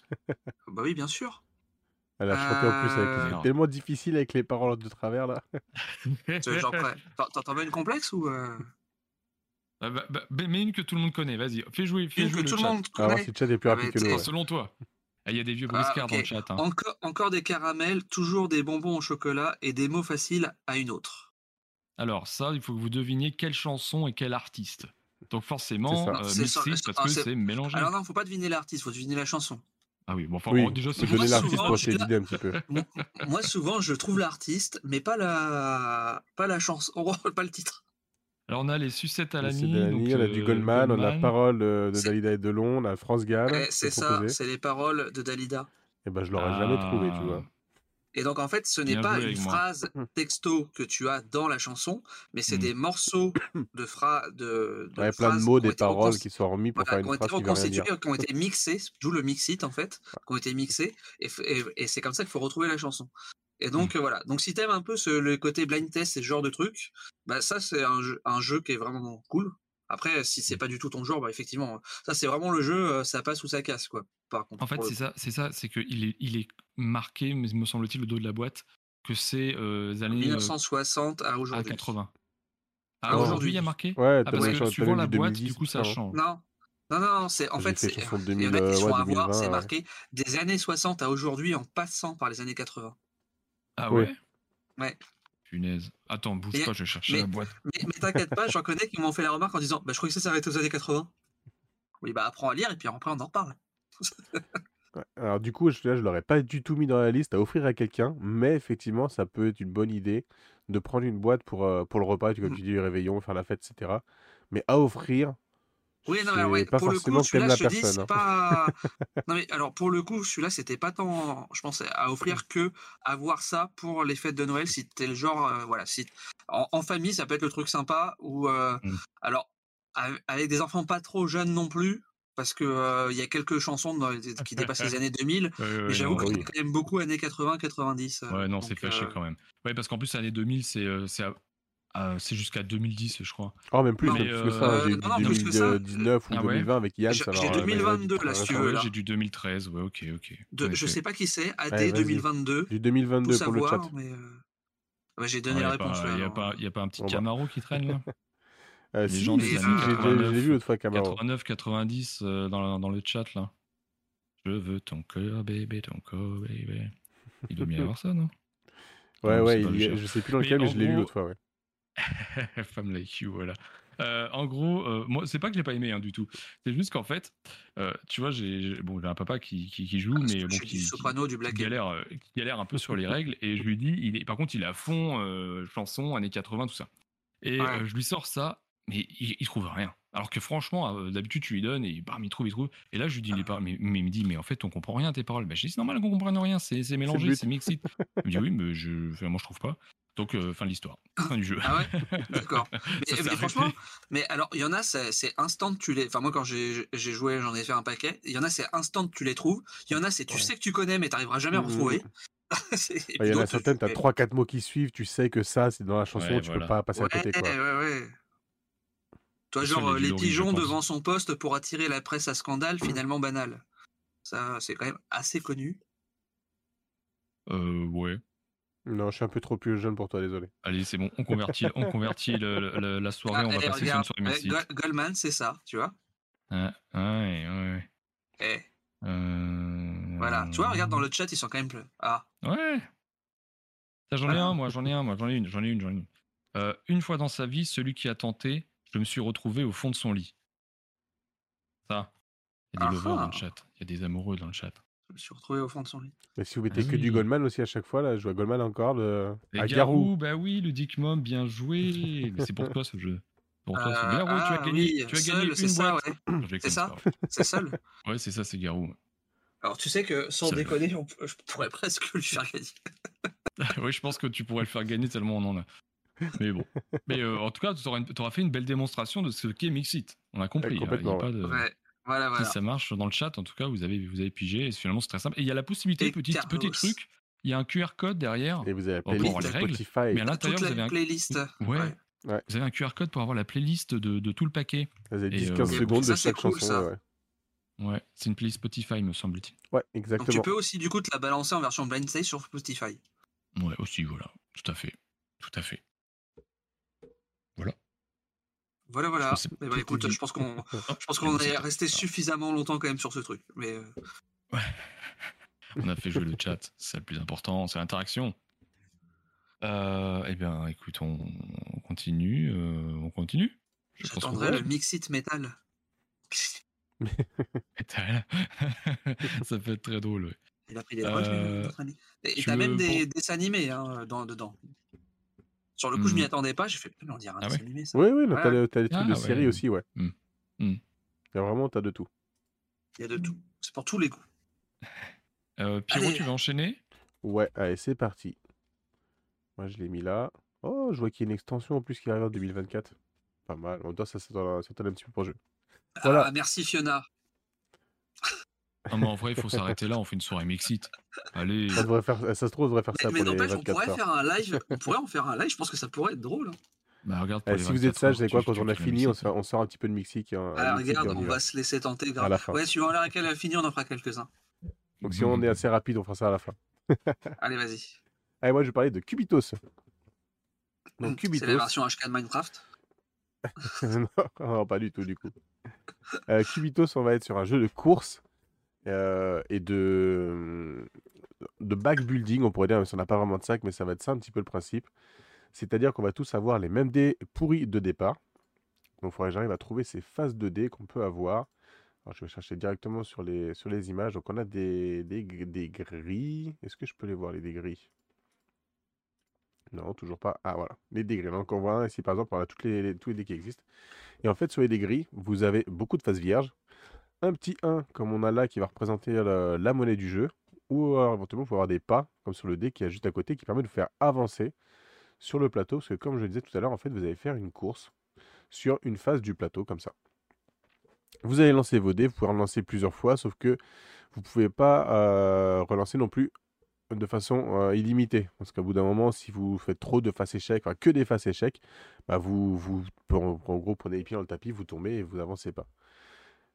Une fois que vous avez choisi du coup bah, d'arrêter, parce qu'on va un petit peu tenter notre chance comme ça le plus possible, vous avez décidé de vous arrêter. Bah, avec tout ce que vous avez de vos dés, vous allez utiliser vos pas pour vous déplacer. Et si vous arrêtez sur une case particulière, vous pouvez en faire l'effet. Et ensuite, avec tout l'argent que vous récupérez, qui n'est valable que pour le tour où vous le récupérez, vous allez pouvoir acheter des dés qui sont associés à des cartes. là, à chaque fois, vous avez, des exemples. Euh, donc le dé violet, à chaque fois, il a 5 faces vierges et une seule face, mais euh, généralement, cette face, elle vous fait bien avancer. Et donc, en fait, les cartes, elles ont une valeur et vont indiquer le pouvoir du dé que vous achetez en question. Et le truc est plutôt sympa pour ceux qui connaissent par exemple Warriors style de jeu, bah, c'est que pour un même dé, vous avez, je crois, ces six cartes différentes, donc une combinaison de, parties vraiment infinie. Parce que vraiment, tu peux mélanger les cartes. Tu auras des, des presets qui sont conseillés éventuellement pour faire des choses qui peuvent comboter un petit peu équilibrées. Ou alors, bah, tu mélanges, tu prends une carte au hasard et puis là, tu joues avec cette configuration-là pour faire ta course. Et voilà, donc si vous aimez lancer les dés, construire votre deck, bah là, à la place vous construisez plutôt votre réserve de dés, et ben un petit jeu de course comme ça qui va vite, ben, c'est plutôt pas mal. Par contre, clairement, hein, si je zoome un petit peu, euh, pas sur celui-là parce qu'évidemment ça zoome pas, mais faut. Deux fois, je crois. Faut pas. Ouais, parce qu'en fait là, si je zoome, euh, le zoom, je suis au max. Hmm. Ok, d'accord. Faut pas. C'est pas un jeu sur lequel on va s'attarder euh, pour les illustrations.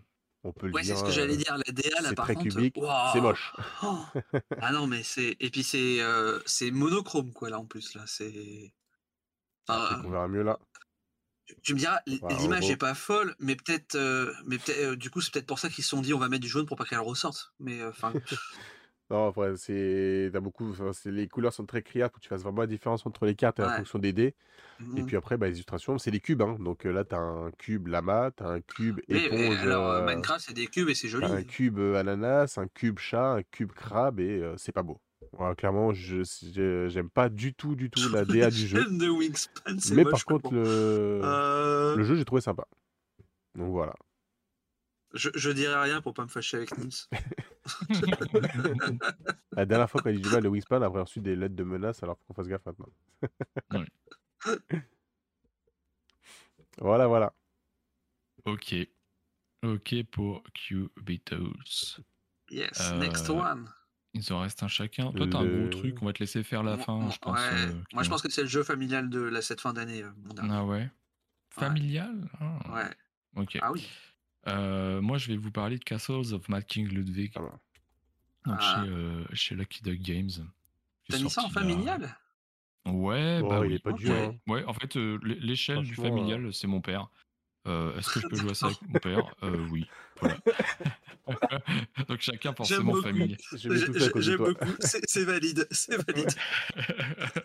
c'est ça. Donc euh, est-ce que je, me suis posé la question? Oui, je pense que c'est familial. Après forcément, euh, il y a certains. Euh, quand on dit familial, on intègre aussi les non-joueurs souvent de notre famille. Et bah, forcément, voilà, c'est vaste en fait. Mais, mais oui, ça aurait pu aussi pour certains être dans Initiative. Mais tu vois, enfin, pareil, Far Away, moi je l'ai fait jouer à des personnes qui jouent à des party games au, max, hein, tu vois, habituellement. ils mmh. l'ont fait quand même, quoi. Ils ont eu du mal. Ils ont fini, ils ont compris sur la fin de la partie, mais, mais ça, bah ça passe. Que, en fait, mmh. c'est un, jeu, donc, donc Lucky Duck a proposé sa version là. Donc il y a mmh. une version, là ce que tu vas nous montrer, c'est la version collector, donc je pense, en tout cas c'est la, photo qui est notée. il y a une différence par rapport à la taille et éventuellement les figurines qui, qui, se trouvent à l'intérieur. Et donc en gros, c'est un jeu dans lequel vous allez construire, reconstruire les châteaux du roi Louis. c'est Louis le Fou, je crois, je sais plus. Et en gros, ah, un, roi qui s'est retrouvé exilé parce qu'il dépensait tout, tout l'argent de la caisse du royaume pour construire des châteaux, entre autres. Et euh, donc, il a en Bavière. Et donc, il a, il a construit beaucoup, beaucoup de châteaux. Et donc, nous, on reconstruit les châteaux. Alors, c'est juste pour le contexte, parce que finalement, vous faites bien ce que vous voulez de, de votre château. Et souvent, il va ressembler à n'importe quoi. Mais l'idée, c'est que vous allez donc, à chaque tour, vous allez avoir un architecte qui va, qui va fixer les prix des différentes tuiles suivant. Donc il y a un plateau et en dessous du plateau, vous avez des valeurs. Vous allez fixer les tuiles. Donc il va les arranger comme il veut pour euh, mettre dans l'ordre décroissant. Et ensuite, en commençant par les autres joueurs, euh, les joueurs vont pouvoir acheter euh, ces tuiles au prix indiqué et les relier à leur tuile principale. Donc là, c'est celle avec le, bouclier jaune qu'on voit en haut. Donc on a une tuile comme ça principale. Mmh. Et on va venir coller ces tuiles, forcément constituer un château de cette manière-là. Donc ce sont des pièces, bien évidemment. On va avoir des couloirs, des escaliers pour poser des tuiles de sous-sol. Et forcément, chaque tuile euh, rapporte des points de victoire, mais en plus impose des conditions de scoring en fonction des pièces qui vont être connectées pour les pièces qui sont euh, au rez-de-chaussée et au rez-de-chaussée. Pour les pièces qui sont en sous-sol, elles vont permettre de gagner des points de victoire sur n'importe quel endroit du château où on va poser une tuile qui correspond au type. Par exemple, si vous avez une, tuile euh, du type pièce de vie au niveau du sous-sol qui vous dit bah voilà vous allez gagner deux points pour chaque pièce de vie que vous allez placer dans le château, bah vous allez placer une pièce de vie à un endroit et bien vous gagner deux points. Voilà, c'est très simple en fait ce système-là vous allez avoir des points pour les celles qui sont connectées, vous allez perdre des points parfois. Pourquoi? Parce que bah, c'est assez thématique. Vous avez une pièce, par exemple, où vous allez entraîner, euh, je sais pas, une pièce de, de, musique, bah, vous y collez une chambre, euh, vous perdez des points parce que c'est pas très malin. Donc euh, ça, ça c'est assez, assez cohérent par rapport à ça. Et autour de ça, donc toujours pareil, de manière très classique, on a des objectifs de fin de partie. Dans notre main, on va avoir des objectifs de, de, de, bah, de fin de partie aussi, d'ailleurs, mais qui sont propres à nous. Donc moi, ça me fait penser un petit peu à l'île des chats euh, de, ce point de vue-là. Et, euh, mmh. et puis bah voilà en fait, donc vous allez tourner euh, sur ce jeu, ça durerait, je dirais bien trois quarts d'heure. Et, et, puis voilà, c'est sympathique. Vous construisez des châteaux, donc le thème est assez cool. On aime bien regarder un petit peu le château qu'on a construit à la fin, voir à quoi il ressemble. Et souvent, il mmh. ressemble à rien, encore une fois. Je me suis jamais déjà arrivé de faire des, châteaux avec que des pièces rondes. Alors bon, j'imagine que d'extérieur, ça doit, ça doit se reprendre. Mais bon, tant pis pour les autres. Et, ça et puis, un film. Je tiens à préciser euh, que du coup, là, j'arrive pas à trouver d'image de nouvelle édition. ça, c'est les, images, images de l'édition de 2014. Hein. Ouais, non, c'est ça. C'est bien, c'est bien ce que tu comme ça. Hein. Euh, quoi... Ah non, c'est plus non, non, non c'est pas celle-ci. C'est quand même un peu plus joli. Hein. Ouais, c'est plus joli maintenant. Là, c'est la première version. En fait, il y a une version avec des, des illustrations. Salut, Enjoy. Hey, ouais, salut, salut, salut, Joya. Ah, je vais faire du. Et euh... le jeu présenté la moyen moyen. Par contre, le jeu présenté là, moyen moyen. euh, bah écoute. Ah, mais t'as raté le meilleur jeu de la soirée juste avant. Ouais, on a, on a fait un on a chanté. tu te rends compte que Kyo a chanté, il faudrait que tu regardes le replay. Hein. Il a chanté, euh, il a chanté du Gainsbourg, il a chanté, euh, il s'est lâché. il est un peu ça, ce soir. Mais euh, ouais, c'est c'est ça. Voilà, c'est ce type de tuiles là. En fait, ils ont retravaillé l'illustration intérieure. Et dans ce que l'on voit autour, là, c'est le, c'est l'extension. ça, ouais. Ouais, c'est l'extension, tout à fait. Euh, donc voilà, si euh, vous cherchez un jeu un peu facile à sortir avec des notions de scoring mmh. assez classiques, mais avec cette, cette idée de fixer des prix à chaque tour par, par l'un des joueurs, voilà, je trouve ça intéressant. Bah, vous avez quelque chose qui est facile à prendre en main, à mon sens, avec un matériel qualitatif, par contre, quand même cher. C'est quand même un brin cher, il faut quand même le dire. On est sur un jeu qui est à plus de 60, je crois, ou 45, je sais plus 45, 60, je sais plus quel. Euh, là, je le vois. Alors, du coup, j'ai du 53 euros sur BCD, 56 sur Play-in, 54 sur Esprit Jeu, 48, 55 sur Ultra Jeu, 83, 90 sur l'entretemps, mais il y a l'extension qui est avec. Salut Fred. Donc euh, voilà. 32 ah, euros chez Maître Renard. Mmh. Peut-être une offre euh, intéressante là. Mais euh, ouais. Non, mais ce qui alors moi j'ai jamais testé cette version-là, mais j'avoue le, côté avec les justement les tuiles qui ont vraiment les formes de la salle, etc. Ça rend le truc bien euh, ultra ludique et très cool, quoi, je pense aussi. Ça, je pense que, ça fait beaucoup dans le jeu en fait. Sur cette version-là, ça fait des, des, petits châteaux en fait. C'est ça qui est un petit peu dommage. Un peu con. On aime bien faire des gros châteaux, voilà, imposer, imposer notre masculinité toxique à tout le monde. On aime bien faire ça, mais là on peut pas. Des petits ah, Suburbia, ouais. ce que je trouve plutôt pas mal, c'est le fait que tu fixes les, prix. Euh, mais le risque, c'est qu'après, euh, et que du coup, le, ceux qui achètent, bah, c'est toi qui récupères l'argent pour les tours d'après, etc. Mais le risque, c'est que si tu fixes trop cher, tu récupères rien, on va prendre que des trucs pas terribles. Et ah au final, bah, tu seras plombé sur les tours d'après. Donc, euh, c'est assez malin. Ouais. Mmh. Et pour le coup, c'est bon, apparemment, par rapport à 2014. Apparemment, Joya, Joya, apparemment, Joya n'est pas d'accord, donc je vais retirer ce choix de ma liste. non, par contre, le prochain qui, va, qui devrait arriver, je pense l'an prochain, ou peut-être un petit peu plus tard, euh, la version Flip and euh, Write. Oui, tu en avais euh, parlé après SN et ça avait l'air très sympa. Ouais. Ah ouais? Ouais, ouais, ouais. J'aime pas les Flip and Write. Mais du coup, ouais, je suis comme euh, Enjoy, j'ai j'ai beaucoup aimé ce Suburbia. Ça a bien marché. Enfin, euh, je dis flip, c'est pas tout à fait un flip and write, mais euh, je dis flip and write parce que c'est avec des cartes, mais en gros, enfin, c'est un marché de cartes, donc euh, tout le monde prend pas la même carte pour le coup. Ok. Bah, de toute façon, il y a Wright dedans, donc ça me gonfle. Ouais, parce que tu dessines ton château. Je sais pas dessiner, ça m'emmerde. Mais eh, c'est ultra bien pensé, c'est fait avec des calques, tu mets la carte en dessous et tu peux reproduire le dessin. Ah, d'accord. On verra. On c'est fait pour les gens comme toi. je ne vais pas essayer de savoir ce que ça veut dire, cette chose-là. C'est toi qui as dit que tu savais pas dessiner. oui, c'est vrai. Les gens comme moi. Euh, bon, vas-y, euh, lui dire des conneries à toi. Ou ceux qui ont du mal à se repérer dans l'espace. Fais, fais joujou, fais joujou à la loco, là. Allez, a Ticket to Ride Legacy. Je spoil. Hop là. Voilà, fin. Ah non, il y a une suite quand même. Voilà, donc comme on peut pas vous en montrer plus, c'est fini. On passe au suivant. Voilà. C'est Bah, interdit si, de tu montrer. voir le... bah, si tu peux montrer le plateau de la Ouais, première partie, normalement il doit y avoir les images, je pense. Ah, c'est ça en gros Euh, T'as pas plus? Ouais, c'est ça, ouais. Voilà. Tout à fait, c'est ça le plateau de départ. Et euh, ça, déjà, ça prend de la place. On se rend pas compte sur l'image, mais déjà, rien que ça, ça prend de la place. Euh, non, vraiment génial. Euh, alors, j'ai fait que les trois premières parties sur 12 pour l'instant, mais euh, j'ai hâte de continuer. Vraiment hâte. Et le, donc, en fait, ça reprend le système de Ticket to Ride. hein, toujours pareil, on va avoir des cartes de couleurs euh, pour poser euh, des wagons euh, sur les rails de la même couleur et euh, avec des objectifs de, euh, de trajet à, à faire avant la fin de la partie. Euh, subtilité là, c'est pour certains qui se disent ah mais il faut que je pose les wagons sur ma couleur. Et ben là oui c'est préférable puisqu'en fait quand tu poses des wagons euh, sur ta couleur, et ben tu gagneras de l'argent puisqu'en fait les lignes de chemin de fer de ta couleur sont t'appartiennent en fait. Donc du coup quand tu les exploites tu gagnes de l'argent. Et euh, bah, petit à petit, comme tous les, les legacy, en fait, effectivement, tu vas avoir une partie du matériel que tu vas détruire, mais euh, surtout, tu vas avoir plein de surprises. Et t'as, peux pas, voilà, on va pas spoiler, mais rien qu'à la fin de la première partie, il y a un petit truc waouh, euh, vraiment bien sympathique. Impossible. Ah non, non, mais t'as un vrai truc waouh à la fin de la première partie. Non, puis une révolution, parce que déjà, rien que tu vois- quand tu vois le- la tête du plateau, tu sais qu'il va évoluer, que ça va changer, que tu vas avoir forcément des choses que tu vas découvrir avec tout ça, quoi. Ah ouais, bah en fait, quand tu prends le livret de règles, il y a beaucoup de pages vierges de trucs où tu vas coller des choses. Mm. Euh, alors, je, je sais pas, hein, du coup, on m'avait dit qu'en gros, c'était les règles de Ticket to Ride classique, c'est 10% des règles de ce jeu-là. Ah ouais. Sachant qu'en fait, il y a des règles qui sont temporaires, en fait. Il y en a certaines que tu vas activer à un moment dans le jeu et qui vont disparaître au cours du jeu. Et qui, donc, en fait, voilà. Tu vas pas te retrouver avec tout- toutes les règles qui vont s'accumuler au fur et à mesure, en fait. Donc, ça reste, ça, ça reste accessible et c'est va pas de- pour pas que ça devienne lourd non plus en termes de règles. Ok. Et euh, ouais, non, vraiment euh, très cool. En tout cas, pour, et tous ceux que je sais qui en ont fait, euh, il y en a beaucoup qui euh, le classent comme leur meilleur legacy. hein. Mieux que Ah oui, Clank, quand même. parce que Clank, je le trouve vraiment excellent. Il y en a certains qui l'ont même, qui m'ont dit que c'est pour eux, ils avaient préféré à Clank.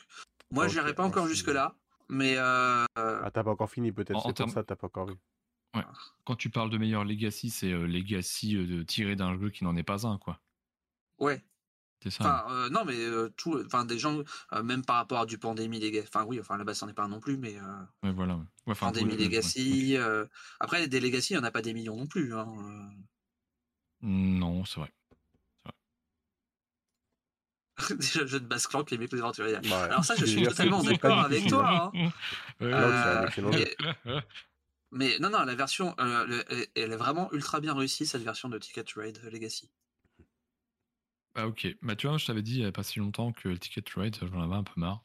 Mais forcément, Ouais. quand il y a un truc Legacy avec... euh, tu vois, c'est pareil avec Pandemic, hein, euh, j'ai les Pandemic Oui. Legacy, il faudrait que je commence un jour. Mais, euh, mais J'en ai fait Pandemic qu'une euh, hein. sur les trois bases de euh, honte. Legacy. mais- Ouais.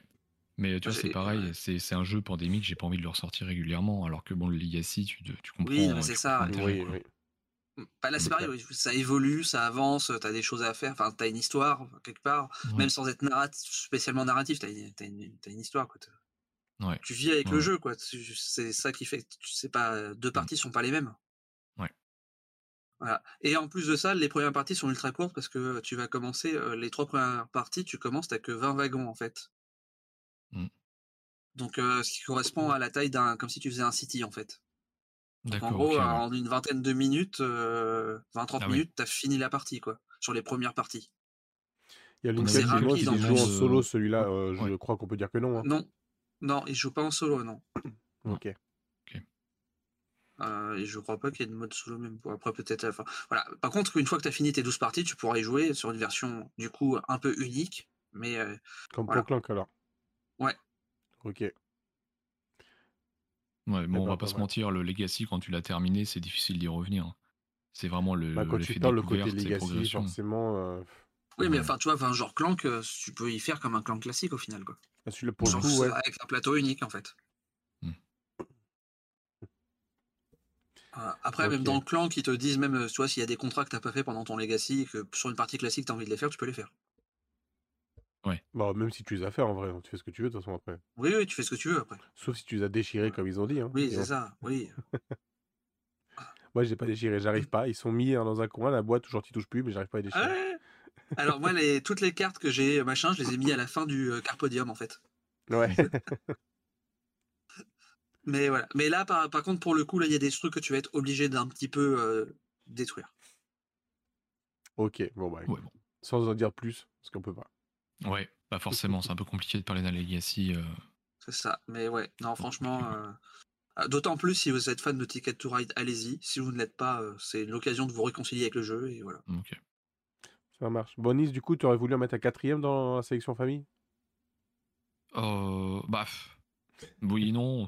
Bah, c'est surtout que c'est c'est c'est c'est Joya là qui me qui me qui, qui, qui me qui me fait culpabiliser là. Bah oui, si t'arrêtes mais- pas d'en parler à chaque fois sur tes stories, on le Mais voit. allez, on peut en parler. On peut en- on parle de Flip Town. On peut parler de Flip Town euh, pour terminer. Parce que c'est vrai que je- il y a deux secondes, je disais que les, les, les trucs and write, ça me gonflait euh, au plus haut point. Mais il y en a un qui m'a fait changer euh, d'avis. Enfin, il y en a deux en fait cette année, parce qu'il y avait Twilight Inscription aussi que j'avais beaucoup aimé. Mais Ah, bon, j'ai qui pas est eu la très chance de tester particulier. celui-là, j'aimerais beaucoup. Et t'as pas aimé Ouais, Colorado? Euh, je l'ai pas testé. J'ai pas testé Colorado. Et mais on m'a, c'était pas la première personne à me dire qu'il faut tester. Et euh, Flip Town, donc euh, je l'ai reçu. Donc c'était Kickstarter, c'est chez Bad Boom Games.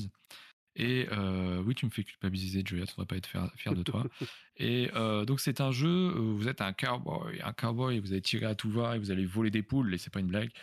Et vous allez donc la particularité déjà de ce jeu, ce qui m'avait attiré à l'époque sur le Kickstarter, c'est que vous pouvez jouer avec un euh, deck de cartes euh, classique à jouer de 54 cartes.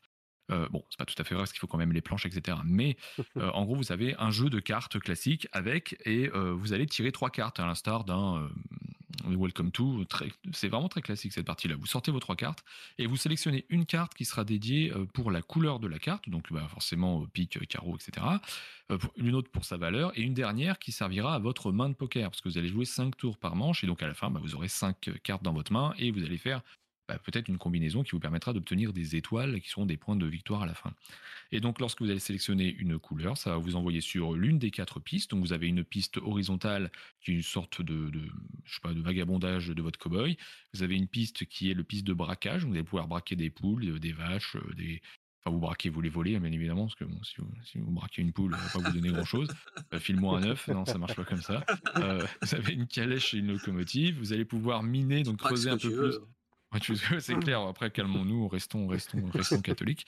Euh, Enfin, restez ce que vous voulez. Euh, on va pouvoir descendre dans la mine et euh, le dernier, c'est dans la ville. Dans, dans la ville, en fonction du bâtiment où vous allez avoir, vous allez aller, vous avez des effets qui sont assez différents, qui permettent d'obtenir des points de victoire, qui vous permettent d'avoir des bonus sur d'autres pistes pour avoir plus de points, pour augmenter la valeur des cartes, par exemple, que vous avez sur d'autres pistes. Voilà. Donc c'est très complet, beaucoup de combos dans ce euh, flip and write. Vraiment, c'est le truc Ça, c'est bon. qui ressort moi de mes parties, c'est que tu combattes à mort. C'est tu vas aller à un endroit, ça te déclenche une action sur une autre piste qui te déclenche une action sur une énième piste, etc. Donc c'est fouillis. Par contre, c'est vrai que par, par, par moment c'est fouillis parce que chacun joue dans son coin. C'est un flip and write. hein. Chacun fait son truc dans son coin. Donc il y a des moments où bah, si le mec il est pas rodé sur les règles, il peut partir vite en sucette. Bon, en partant du principe que chacun que tout le monde connaît les règles, vous allez vous retrouver avec un jeu qui est très complet, qui est euh, très amusant parce que vraiment vous avez cette notion de je gère ma main de poker avec le fait de d'aller euh, mixer les actions que vous allez faire. Puis forcément dans un flip and write vous avez envie de tout faire mais vous pouvez jamais tout faire. Il va falloir, fa- falloir s'orienter vers euh, bah, un scoring qui vous sied bien. Vous avez la possibilité aussi d'incarner des personnages. Alors c'est surtout des conditions de départ que vous avez donc de l'argent, des pépites d'or, des choses comme ça. Euh, et puis un pouvoir unique que vous allez pouvoir utiliser une seule fois par partie. Voilà. Euh, vous avez les pépites d'or qui vous permettent, si vous les utilisez, de changer la valeur d'une des cartes ou de changer sa couleur. Donc ça, c'est possible de faire ça aussi. Et, euh, un twist, c'est qu'à la fin de chaque manche, vous avez le shérif qui, qui va peut-être vous choper. Et en fonction des, méfaits que vous avez commis, vous allez donc euh, avoir des, symboles wanted sur votre plateau. Et si vous ne faites pas attention, si vous n'utilisez pas les bonnes actions pour les retirer, eh bien, vous allez vous retrouver à euh, vous faire potentiellement attraper par le shérif. C'est une carte du jeu de 54. Hein. Vous la révélez et si la carte est euh, plus faible que le nombre de symboles wanted que vous avez, eh bien il vous attrape et en fonction de la manche dans laquelle vous êtes, vous allez perdre des points, etc. Donc ça marche très bien, vraiment. C'est l'un des rares Ouais, tu vois, comme dit euh, Al, Pacino, euh, j'aimais pas en effet les, les trucs and write. C'est l'un des rares. Voilà, c'est l'un des rares que je ressors sans problème. Est-ce que la police d'écriture est gênante ou pas pour le jeu? Alors c'est écrit petit. Euh, très honnêtement, c'est écrit petit. Moi, ça me dérange pas. J'ai pas de problème de vue, donc je peux pas être celui qui va juger le mieux pour pour ceux qui en ont. je joue avec des joueurs qui ont des lunettes. Ça pose pas de, ça a pas posé de soucis. Euh, voilà. Et, euh, et, puis bah voilà, je dis vos conneries hein, dans le chat, hein, bien évidemment, en parallèle de C'est vrai, quand je vois la, taille, parce que je suis bien zoomé là sur l'illustration, ça a l'air quand même assez petit. Hein. Ouais, non, c'est un, un, peu petit en effet, euh, mais bon, voilà, Ludic même qui dit qu'elle a des problèmes de vue, ça dérange pas quand tu connais les règles. Voilà. Bon. C'est si honnêtement, non, mais c'est vrai que le, le, texte en fait qui est noté dessus, ça va te servir au début, mais au bout d'un moment, tu as compris en fait à quoi ça servait et tu finis par, par entourer sans lire le truc, tu finis par cocher sans lire parce que tu as compris. Quoi. Donc, donc voilà, en tout cas, sur Fliptown, c'est. Je... Enfin, t'as bien fait de m'en parler, Joya, parce que c'est un jeu. Bad Boom, Bad Boom Game, c'est un petit éditeur. c'est un jeu qui a mis un petit peu de temps à arriver. et généralement, ce genre de jeu-là, quand ils arrivent, bah, t'es pas, pas toujours sûr de recevoir quelque chose de qualitatif ou d'original. Ici, je trouve qu'on a un jeu qui vraiment sait tirer l'épingle de son jeu bref, mettez ça dans le bon ordre. Euh, et, euh, et donc vous avez un jeu, en tout cas, un, flip and write qui est différent de ce que vous allez avoir euh, déjà dans votre, dans votre ludothèque. Donc moi, je vous le conseille si vous avez la possibilité, en tout cas, en tout cas d'y jouer. Ok. Voilà. C'est distribué par qui Oh, bonne question. Je ne sais pas qui distribue ça. Je ne sais pas. Aucune idée. Peut-être que vous distribuez bah, c'est possible, ouais. L'auteur, ça doit être sa femme. Autodistribué pas, les... pas Néoludis qui distribuerait celui-là? Euh, Je sais pas. Euh, bah non, on l'aurait eu dans le. Non, c'est. Ah non, pas euh, Néoludis, on l'aurait pas eu, non? Bah si. Euh, Right Stuff Game? Possible que ce soit ça. C'est pour la VO, ça, Wild Stuff Game. Mmh, ouais. ouais. Je sais je pas du ça, tout. Je vois ça sur Trick Track. Euh, alors attends, en fait, euh, My, My Ludo, Ouais, c'est peut-être noté sur MyLudo. Philippe Town. Allons voir sur un truc français. Ouais, pourquoi pas. Il y a une extension aussi. Town. Il n'y a pas le distributeur de marqué. Ah ah. Et non, je vois pas non plus. Mmh, triste. Ouais, bah je sais pas. Je, honnêtement, je suis vraiment navré de pas pouvoir te renseigner. Et du coup, l'extension Les Faubourgs, elle est... c'était exclusive à Kickstarter ou ça va arriver aussi après, tu sais? Euh, Elle est disponible déjà sur, euh, sur le Meeple Orange. On peut éviter de faire, de, la pub, faire de la pub, j'en sais rien. Elle est disponible. Moi, je l'ai reçue dans le Kickstarter. Ça vaut 6 euros. Donc, euh, je l'ai pas testé par contre. C'est pas marqué non plus sur Philibert. C'est peut-être auto-édité, hein. enfin auto-distribué. C'est possible. Très honnêtement, j'en sais rien. Et je l'ai pas reçu, le carton il présentait rien de particulier. Donc, ok. Donc voilà. Voilà, voilà.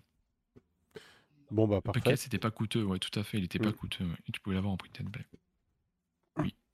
Est-ce que vous dans le chat, il y aurait un ou deux jeux que vous auriez mis dans cette sélection famille qu'on n'aurait pas pu, qu'on aurait oublié peut-être? Ou sinon, bah on va passer à la, la sélection suivante. Si vous n'avez rien à nous proposer. Passons dans le vrai. on fait Initié Expert On n'avait pas fait un truc euh, Oui, c'est ok, Initié Expert. Allez, let's go.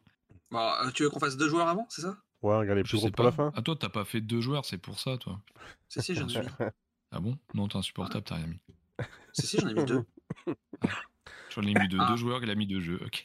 Bah, logique. Et un chacun. ok, non, mais ça va. Comme tu veux, franchement, on fait dans le sens que tu Allez, veux. Vas-y, Allez, deux euh, joueurs. J'ai mis deux Allez, Allez, go, deux joueurs. Allez, deux joueurs. Vas-y. tu commences, Pierrot? Ouais, allez, je commence. Euh, bah, alors, euh, ouais, on va faire celui-là. C'est un classique. Il n'est pas récent, même s'il y en a eu du nouveau encore cette année et que surtout il va y avoir du nouveau pour cette fin d'année. Il va y encore y en avoir l'année prochaine. C'est Dice Throne, euh, donc pour le deux joueurs. Euh, là, clairement, c'est le, Marvel. c'est euh, ouais Marvel qui va arriver. Mais là, surtout pour la fin d'année, pourquoi j'en parle, c'est parce qu'il va y avoir celui-là qui va sortir. Dice Throne, euh, Santa contre Krampus. Père Noël et puis euh, Krampus, je sais pas comment euh, on pourrait l'appeler sur le... en français. Mais bon voilà, en deux joueurs, je trouve que c'est hyper efficace. Euh, tu prends ta, ton morceau de boîte qui est dedans, tu sors ton matos, tu prends tes cartes, tu lances les dés, et c'est parti quoi. En termes de mise en place, t'as pas plus rapide. En explication des règles, t'as pas beaucoup, c'est pas beaucoup plus long que la mise en place. Et par contre du fun, étant balancé plein les dents, en vrai, bah, ça marche hyper bien. Il- il- je Des crois pas illustrations, moi, que j'aime beaucoup. Enfin, c'est un jeu qui est dynamique, c'est, ça marche très bien. Les parties s'enchaînent en max une demi-heure. Tu peux en enchaîner facilement deux. Donc euh, voilà, simple, efficace. Pour moi, c'est, c'est un must-have à avoir dans les, dans les jeux à deux joueurs. La, la- la version Dungeon Crawler, le Dice One Adventure, tu as le mode solo de mémoire, mais là, c'est un jeu d'affrontement. Je crois pas qu'il y ait un. Non, là, il n'y a automa, pas de mode, euh, euh, il y a pas d'automate, pas de mode solo. C'est, ouais, comme tu dis, par contre, c'est dans l'aventure, ouais. Sauf si après, tu as eu peut-être un truc fan-made sur Board Game Geek, mais euh, j'avoue que je Ouais, peut-être. J'ai un. Mais ouais, je crois pas. hein. Puis les dés sont classe, quoi, franchement. Ils sont pas beaux, les Ouais. dés dans Dice Roll Bah, même, la, Voilà. même la feuille de perso. hein. Ouais, non, franchement, moi j'aime vraiment beaucoup. Les illustrations sont magnifiques. C'est euh, de. Mm. J'ai oublié l'illustrateur. Mince. On va chercher ça, je triche un petit peu. Euh, Il n'y en a pas Mani plusieurs, il n'y en Tremblay. a qu'un seul? Mani Tremblay. Ah oui, Mani Tremblay. Voilà, voilà. Donc là, le Krampus. Ok. Donc voilà, j'ai pas le. C'est un jeu quand même qui a été beaucoup présenté. On lance les dés, trois lancers dés. Tu essaies Ouais, de faire des combinaisons comme au, comme au Yams, Yatsé, tout ça. Pour des Mm. combinaisons, bah, tu attaques ton adversaire. Lui peut se défendre, il lance des dés aussi. Tu peux utiliser des cartes pour euh, pouvoir éventuellement euh, modifier tes dés, parce que comme ça, tu ne mises pas que sur l'aléatoire pour rendre tes attaques plus puissantes, pour te défendre mieux, pour piocher d'autres cartes, pour faire des différentes choses que chaque personnage se joue de façon différente. Donc, ce qui veut dire que là, à la fin de l'année, il existera donc les 8 persos de la saison 1, les 8 persos de la saison 2, plus les 2 persos de Krampus. Donc, on se retrouve là à 18 persos différents. Tout peut se mélanger, bien évidemment. Et début d'année Mm. prochaine, on aura la suite avec Marvel en plus, qui amène 6 persos. Par contre, je crois ce coup-ci, peut-être pas 8. Je sais plus, c'est 6 ou 8 avec Je Marvel. sais plus. Mais euh, il n'y aura pas la Big Box en France Marvel. Ça va être que les. euh, Ouais, que une les boîte boîtes de deux de mémoire. la- Non, c'est une boîte de 4 qu'ils ont fait, je de crois. 4. Et après, c'est une ou deux boîtes de 2 à côté. Il n'y a pas de Ouais. grosse big box. Là, c'est dommage, c'est pareil, le, le Krampus et le Père Noël, du coup, tu peux pas le faire rentrer dans la Big Box, quoi. C'est Ça, ça, c'est dommage. En tout cas, Neil, c'est très silencieux. C'est un jeu qu'il aime pas C'est trop. qui Scarlix Regarde, il rigole. euh, hein. Je sens qu'il aime tout- pas. Il se retient depuis Non, tout à non, l'heure. non, non, non. En fait, en tout euh, cas, j'ai- Scarlix, il est comme suis- nous hein, pour le je suis probablement le, jeu- le seul de tout entre jeux studio à ne jamais avoir joué à Dice Throne. Ah, pas joué du tout. Ah. Donc, ah, il a Non, pas dit qu'il j'ai aimait pas jamais déjà. joué à Dice Throne. Donc non, je n'ai pas dit que j'aimais pas. C'est juste que voilà. Et, euh, et oui, en effet, je dis dans le chat, euh, je, j'ai juste, je suis une pipe au dé en fait. Il y a, il y a juste, c'est, c'est pas, c'est pas possible quoi. Je lance des Mathieu dés et aussi, dés pourtant il aime, tu pas. vois. Hein Ouais. Mathieu Ouais, c'est aussi, il est nul au jeu de dés, mais pourtant il aime. Hein. Joue Ah. contre Mathieu, t'as toutes tes chances. Ouais, c'est ça. Mais en fait, il faut que je choisisse vraiment mes adversaires et ça devient difficile. Mais, euh, mais oui, sinon, euh, enfin, ça ça a l'air très intéressant. Je peux pas juste pas dire parce que j'ai pas, j'ai pas, j'ai pas testé quoi malheureusement. Mm. Mais ça Et serait tardé. Du coup, qu'est-ce que tu nous proposes, toi, en jeu de joueur Ah bah, en jeu de joueur, moi je vais revenir un peu sur le début de l'année. Euh, je voulais vous parler de Pagan, enfin vous reparler parce que j'en avais Pagan. parlé. ouais. Pagan, le destin de Roanoke. Euh, parce que des jeux de joueurs, il y en a quand même eu cette année. On a du Pagan, on en a du eu Gozu- beaucoup.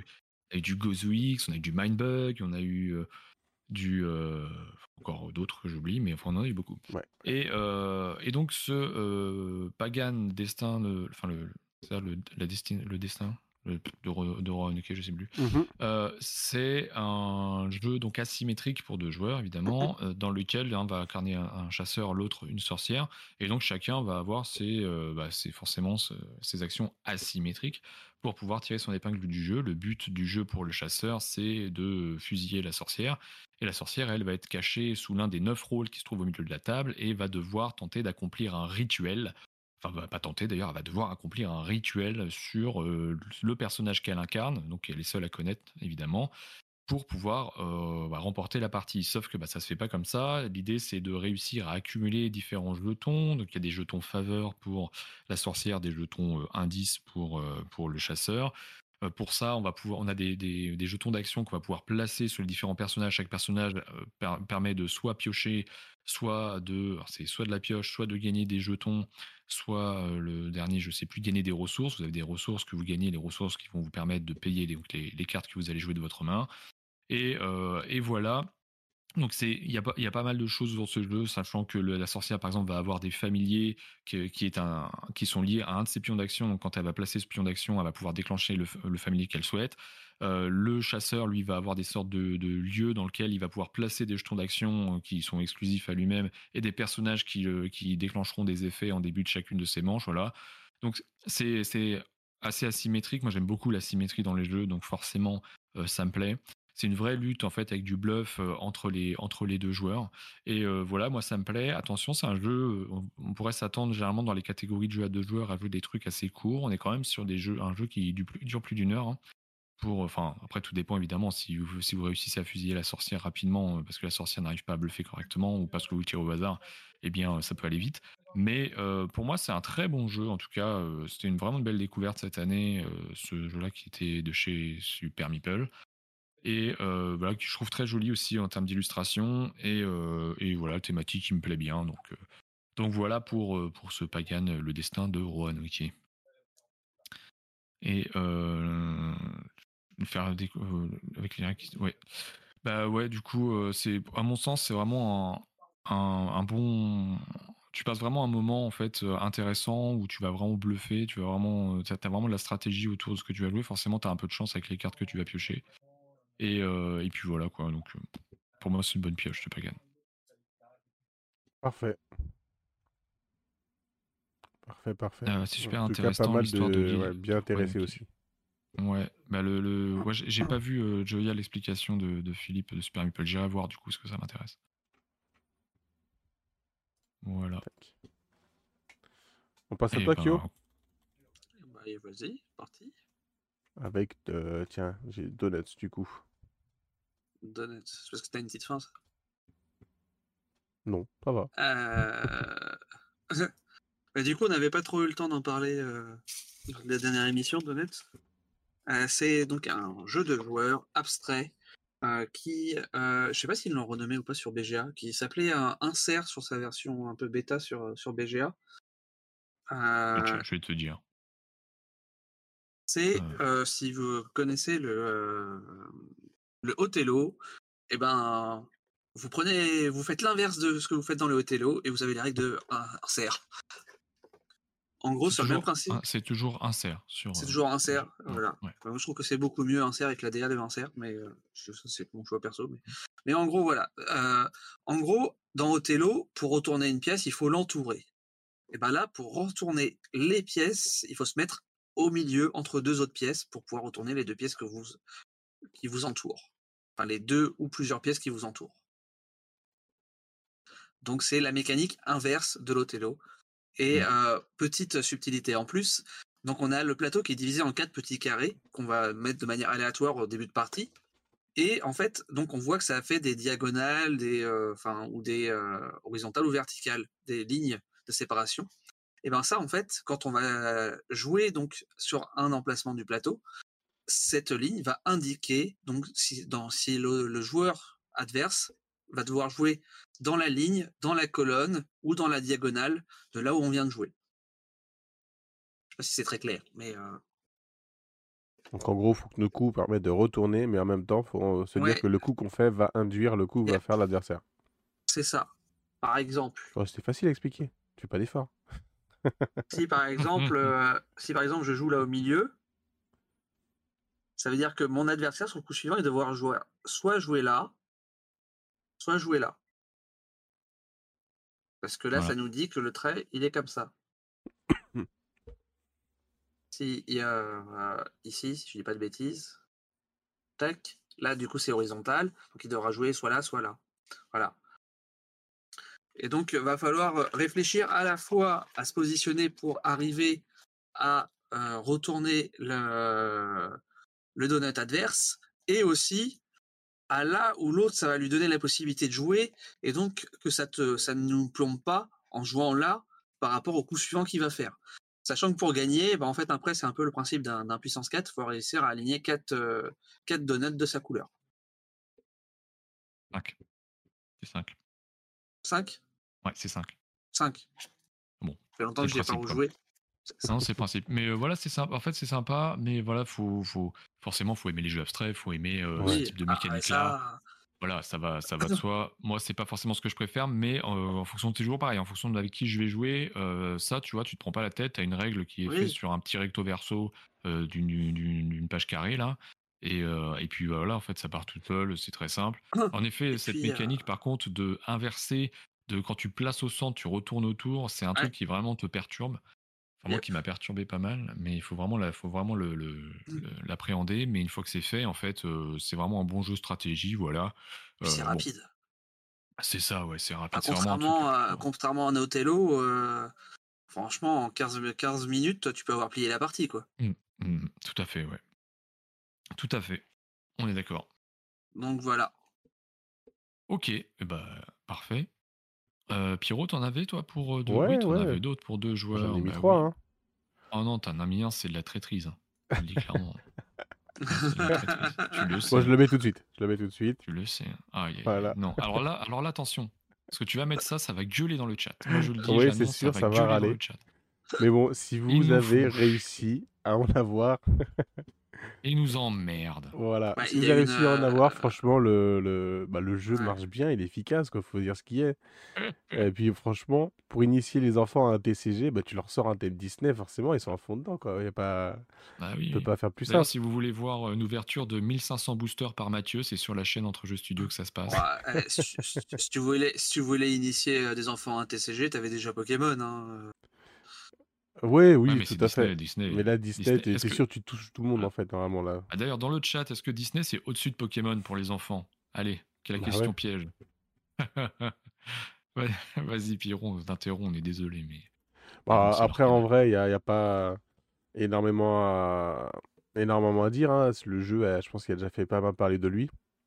La petite subtilité, j'ai envie de dire, c'est que euh, les cartes que tu vas jouer, donc là, on voit là, on a deux cartes. euh, si je prends l'exemple de ces deux cartes-là, on va zoomer. En fait, simplement autour du cou de la carte, qui est noté en haut à gauche, mais on voit que l'icône n'est pas exactement le même. Donc là, sur la carte de droite, cette icône-là veut dire que cette carte, on peut la mettre dans notre réserve d'encre. Et la réserve d'encre, c'est donc la ressource qu'on aura besoin de nécessaire, du coup, pour pouvoir jouer les cartes.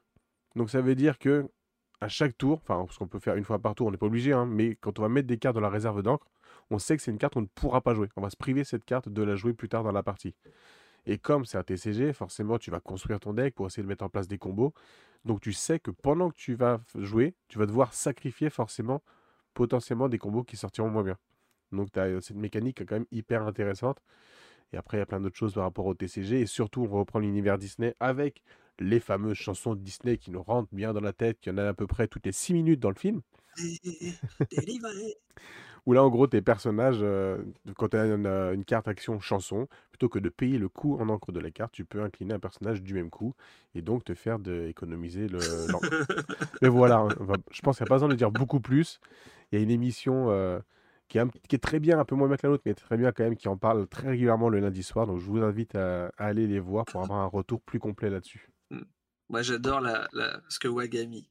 Même sur Ouais, ses photos, ce jeu 8 plus est joué par des quarantenaires. Ah, mais c'est totalement ça, bien sûr que c'est ça. Bien sûr que c'est ça. Après, ouais, tu- moi, moi, personnellement, je n'aime pas les TCG. Donc, euh, je suis dans la bonne émission, je pense. Mais, Oui. euh, mais enfin, c'est c'est vraiment là, c'est pas, je me permettrai pas de dire que c'est pas bon. C'est juste que vraiment, c'est- cette idée de devoir racheter euh, encore et encore des paquets, devoir construire son deck, c'est un truc qui, qui m'emmerde profondément. Et euh, vraiment, ça m'ennuie et j'ai plus, j'ai plus envie en fait. Donc, euh, c'est clairement pas pour moi. Par contre, en effet, ça marche. De ce que je, de ce que je lis, c'est une bonne entrée hein, si on veut rentrer dans le TCG. C'est une, voilà, enfin une bonne entrée parce que après, c'est vrai, comme disait euh, Neocortex, niveau distribution, c'est un peu compliqué. Mais euh, Ouais, c'est clair que pour le coup. euh, ouais, Mm, mm, pour le coup, c'est c'est- c'est un, peu, un peu Non, mais voilà, dis- disons que euh, autant, bon, la première vague, ça pouvait se comprendre, ils se sont fait Ouais. surprendre, submerger, etc. Mais bon, a priori, c'est le même problème avec la seconde vague. Donc Bah, en même temps, la là, seconde vague, quand, la... bah si, ça, c'est l'excuse est très simple. hein. Quand la première vague était livrée, la seconde vague était déjà imprimée, tout simplement. hein. Euh, bon, elle était en pas- cours, mais je Ouais, crois. mais, euh, bah, ouais, donc c'est fini, tu peux Ouais, plus rallonger tout ça, hein, t'as d'autres jeux qui sortent derrière. hein. Donc là, maintenant, ça va euh, revenir, tu vas avoir un réassort. Mais c'est sûr, pour un Ouais, lancement, ça ouais. fait pas, ça fait pas une belle image. Bon, par bon, contre, il paraît que, il paraît que sur la, la, la vague 3, ils se sont, euh, par contre, euh, peut-être ils un, peu trop lâchés. Faut qu'ils se rattrapent, du coup. Euh, ok. Bon, allez. bah, très bien. Euh, Qu'est-ce que tu avais d'autre en deux joueurs que Nils? Euh, eh bien, moi, j'avais. euh, Bah là, je vais vous parler d'un jeu qui sort vendredi. euh, Ah. J'ai eu l'occasion de tester. Euh, Là, j- maintenant, j'en suis à 5 parties. Euh, J'ai ce machin-là qui est euh, Dracula versus Van Helsing. Donc, chez euh, Ah, c'est bien ça. Euh, alors, euh, ouais, j'essaie, j'essaie de le montrer à la caméra parce que je suis un peu. Voilà. Mais euh, donc, qu'est-ce que c'est? C'est un jeu euh, dans lequel, donc euh, exclusivement de joueurs encore une fois, donc chez Mando Games, donc c'est euh, ceux qui nous ont euh, offert euh, Jekyll versus Hyde, qui ça. était On euh, voit bien le, design, je sais pas si en premier illustrateur, mais ça ressemble énormément, je trouve. et euh, qui est un était un très bon qui était un très bon jeu de pli à deux joueurs, ce qui est déjà assez euh, assez particulier.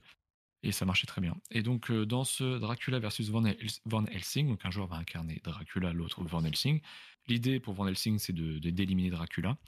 Donc, euh, et pour Dracula, c'est de euh, soit convertir quatre villageois en vampires, donc c'est les jetons rouges que l'on voit, donc les passer de bleu à rouge, soit de survivre tout simplement à la fin des cinq manches. Et pour ça, comment est-ce que ça se passe? On a des cartes, voilà, il y a quatre couleurs di- différentes. Donc tu vois le petit plateau à droite, il ressemble beaucoup à ce qu'il y avait sur Jekyll versus Hyde. Donc c'est cette histoire de- d'échelle de, de, valeur de, de- de chaque couleur. Sauf que contrairement à Jekyll versus Hyde, là tu as une valeur qui est l'atout. Et, euh, et donc en gros, tu vas avoir un certain nombre de cartes. Tu as cinq cartes. Ces cartes correspondent aux cinq quartiers. Donc elles sont plus ou moins en face des quartiers. Et, euh, et en gros, l'idée, c'est que tu vas piocher des cartes et tu vas en défausser une. Et en fonction de la valeur de la carte que tu défausses, tu vas générer un effet. Il y a par exemple la, la carte la plus faible, donc le 1, tu veux pas la conserver, tu la jettes, ouais, bah d'accord, mais par contre, il va falloir que tu révèles une de tes cartes à ton adversaire. Euh, si tu jettes un 2, tu vas révéler simplement la carte de la pioche. Et puis plus tu vas aller haut, plus les effets sont forts.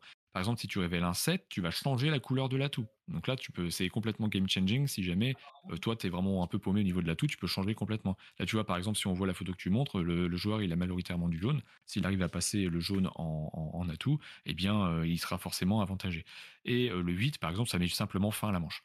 Et l'idée, c'est que lorsque, à partir du moment où il y a 6 cartes minimum dans la défausse, un joueur, au lieu de jouer son tour, va pouvoir dire, eh bien, j'arrête la manche, l'autre joueur joue encore un tour, et ensuite, on compare donc chaque carte face à face. Donc, elle est jolie et présentoir. D'ailleurs, l'édition est superbe de ce jeu. Elle est vraiment. les cartes sont quasiment des tuiles tellement elles sont épaisses. Et euh, vous allez mettre les cartes les unes en face des autres. Et donc, euh, bah, l'atout va gagner systématiquement contre les autres cartes. S'il y a deux cartes euh, que d'atout, eh bien forcément, c'est la valeur la plus forte qui va l'emporter. Et si on a deux cartes qui ne sont pas de l'atout, eh bien ce sera la valeur la plus forte également qui va l'emporter. Et lorsque euh, Dracula remporte euh, un duel dans un quartier, il retourne un personnage, un humain, en, il le convertit en vampire. Lorsque Van Helsing euh, remporte donc un quartier, eh bien, il va euh, éliminer, il va retirer un point de vie à Dracula qui en a, euh, je sais plus, 10, 12, je sais plus exactement. point de sang, il retire. Ouais, c'est ça. Il lui, il lui retire. Et donc, vous allez, on joue comme ça euh, pendant au maximum 5 manches, euh, sauf si bah, Dracula forcément est éliminé avant, ou si Dracula réussit à convertir 4 humains euh, dans un quartier en vampire, et là, c'est terminé. Voilà. Donc, euh, c'est un jeu qui est très facile d'accès, qui est très simple à prendre en main, avec une, une édition qui est vraiment, euh, vraiment de, de qualité.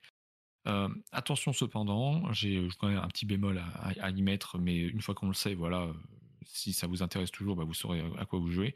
C'est un jeu qui est quand même assez chaotique dans le sens où Oui. l'atout est, l'atout est quand même très fort dans, euh, dans ce jeu-là. Et euh, si jamais vous piochez une main euh, au début de manche et que vous n'avez pas un seul atout, et qu'en plus de ça, euh, eh bien, vous n'avez pas la- du numéro 7 pour changer cet atout, eh bien, vous allez vous retrouver un peu à piocher en espérant trouver quelque chose qui fera changer votre jeu. Et puis bah, parfois ça n'arrive pas et vous vous retrouvez à prendre une grosse tôle sur, sur la manche et c'est c'est parfois impossible à remonter. Donc ça c'est le seul bémol que je, que je mettrais finalement à ce jeu-là, c'est cette partie aléatoire et cette partie chaotique qui peut survenir, et moi qui est survenu plusieurs fois dans mes parties. Maintenant, si vous le savez et que ça vous dérange pas, bah, clairement, vous avez un jeu de joueurs qui fonctionne très bien avec une belle édition, qui est superbe. Moi, je trouve les illustrations absolument superbes et euh, avec un thème qui est très cool. Donc, euh, donc voilà, et ça sort, ouais, ça sort vendredi. C'est vrai, c'est beaucoup plus chaotique que Jekyll versus Hyde, mais, mais par contre, ce qui est, fort, c'est qu'en fait, c'est un jeu qui est dans la même veine, mais mmh. qui est quand même totalement différent, quoi. Ouais, c'est ça, c'est vraiment ce jeu où tu, tu, tu sens que ils ont qu'on a appris un peu ce, que, ce, qui était, ce qui avait été fait, mais vraiment juste emprunté ce qui avait été fait un petit peu sur Jekyll versus Hyde pour le réadapter totalement sur, sur ce Dracula versus Van Helsing. Et, et puis ça marche bien, quoi. Donc voilà, c'est tout ce que j'ai à dire sur celui-ci. Ok. Bon, bah, il nous en reste plus qu'un en commun, je crois, avec Kyo, si je dis pas de bêtises. Hein. Ouais. Yep. Hop. Alors, allons-y. Il y a un petit rapport avec le pull de Nils. Ouais, clairement. C'était l'indice caché que vous n'avez pas remarqué. Pourtant, euh, on avait fait exprès. Hein. ah oui, j'imagine, oui. du coup, ouais, Star Wars Deck Building Game. Euh, on en a parlé euh, quand on a fait la sélection, enfin la tier list des jeux de deck building. On en a parlé après Cannes. Euh, je me demande si on n'a pas parlé encore une autre fois. Donc si c'est la quatrième fois qu'on vous en parle de l'année, bah, tout simplement, je pense que c'est parce qu'il le mérite. Hein.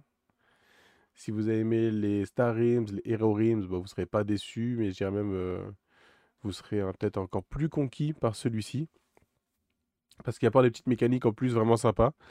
Euh, cette mécanique-là, déjà, le, rapport à la force, qu'il faut essayer de son côté, qui ramène, euh, on va essayer de chercher un bonus, avec des cartes qui vont jouer aussi en fonction de la position de la force par rapport à votre adversaire. Est-ce que vous avez la force de votre côté ou carrément est-ce que vous avez le contrôle de la force? Le fait d'avoir euh, une ligne galactique qui est commune, mais en même temps séparée par joueur à l'autre, là comme on voit ici, avec des cartes dans votre sens de lecture que vous pouvez acquérir pour améliorer votre deck, ou dans le sens de lecture de l'adversaire que vous pouvez dans ces cas-là attaquer, les détruire, il ne pourra pas les avoir, et vous en plus vous avez une récompense en échange. Et puis après des cartes neutres que l'un ou l'autre peut avoir.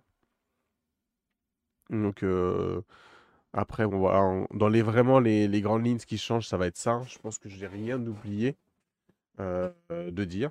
Mais euh, faut dire que ça marche hyper bien et que au final, on est sur un jeu qui est j'ai envie de dire, un peu thématique quand même par rapport au, film, où vraiment le gameplay du joueur impérial, le gameplay du joueur rebelle va être euh, totalement, totalement différent. Et on sent vraiment la puissance du côté euh, impérial et en même temps le côté empire plus faible, mais qui est là pour mettre des bâtons dans les roues, dans les roues d'adversaires, faire défausser des cartes, ce genre de choses. Quoi. pour moi, c'est un, un, vrai très bon jeu, un vrai très bon deck building, et donc pour deux joueurs, ça marche super bien le, deck building est très bon. Alors oui, tu as une cohérence parce que c'est alors c'est très voulu en fait, c'est un le, le jeu est sur un arc euh, donné en fait. Donc un mmh. moment de l'histoire donnée de, la saga Star Wars. Et euh, il y en a un qui va sortir euh, l'an prochain, je crois, pour l'été de l'an prochain, une, un nouveau standalone en fait, qui va être sur un, porté sur un autre arc de la saga en fait. Donc voilà, ils ont voulu vraiment garder une cohérence très forte sur sur ce jeu-là que tu trouves pas, trouves pas à jouer avec, je sais pas moi, justement même Anakin contre Dark Vador, enfin, qui n'aurait pas de pas de sens quoi. Mmh et et autant ouais, j'adore cette ce, principe avec les cartes qui sont tournées suivant le que ce soit empire ou, ou rebelle dans ton sens, etc. cette mécanique là, je trouve ça super cool. Par contre, pour moi, le, la track de la force, c'est un peu le bémol du jeu.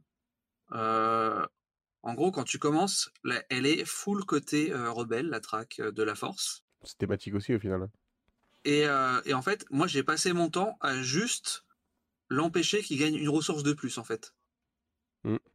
Parce que dès que je la faisais avancer de 1 ou de 2, bah, le tour d'après, pouf rebelle, allez hop, je remets full de mon côté quoi. Et donc, alors après, peut-être que suivant les cartes qui sortent, effectivement, tu peux peut-être arriver un peu plus à, rééquilibrer la, la, chose, quoi. Mais pour le coup, moi, sur la partie comme ça que je fais, c'est. je me dis, oui, bof, c'est pas non plus le truc. Enfin, franchement, tu pourrais jouer au jeu en t'en passant. Ouais, mais après, je trouvais, je trouvais que, moi, que les effets qui étaient liés aux cartes par rapport à la force, c'était intéressant. Dans le sens, si tu as la force de ton côté, tu obtiens ça en plus. Et moi, je trouvais oui, ça. Parfois, c'est négatif. Hein. oui, parfois c'est négatif, tout à fait. Mais justement, je trouvais que je trouvais ce lien assez intéressant. Mmh. Euh, Neocortex dit qu'en effet, qu'il y a trop de cubes. C'est vrai qu'au bout d'un moment, il y a des cubes que tu, il y a des cubes que tu utilises plus. En hein. vrai, tu t'en sers pas des bah cubes une fois que tu connais, tu prends que ceux de dégâts, ceux des ressources. euh, quand tu es habitué au jeu de deck building, t'en as pas besoin. Pour ceux qui connaissent pas, par contre, ouais, ça peut les aider à se situer, ce genre de choses. Mais après, pour répondre à ce qu'il dit, euh, il aurait préféré qu'il n'y ait pas de cube et qu'il paye le jeu moins cher. Je pense honnêtement qu'il n'y aurait pas eu de cube, le jeu aurait été au même prix parce que tu as la licence Star Wars et Disney qui sont là qui coûtent une blinde pouvoir te sortir un jeu. Et qu'en gros, les cubes sont là pour justifier entre guillemets le prix. Le prix. Mmh. Et pour le rendre peut-être plus abordable aussi au néophyte. Ouais. Ah, moi, c'est vrai que j'ai bien. Je... Moi, mmh. je te rejoins, Pierrot. J'ai vraiment beaucoup aimé, moi, ce Star Wars. Ça reste un jeu de deck building. Ça, reste un jeu de deck building classique. Hein.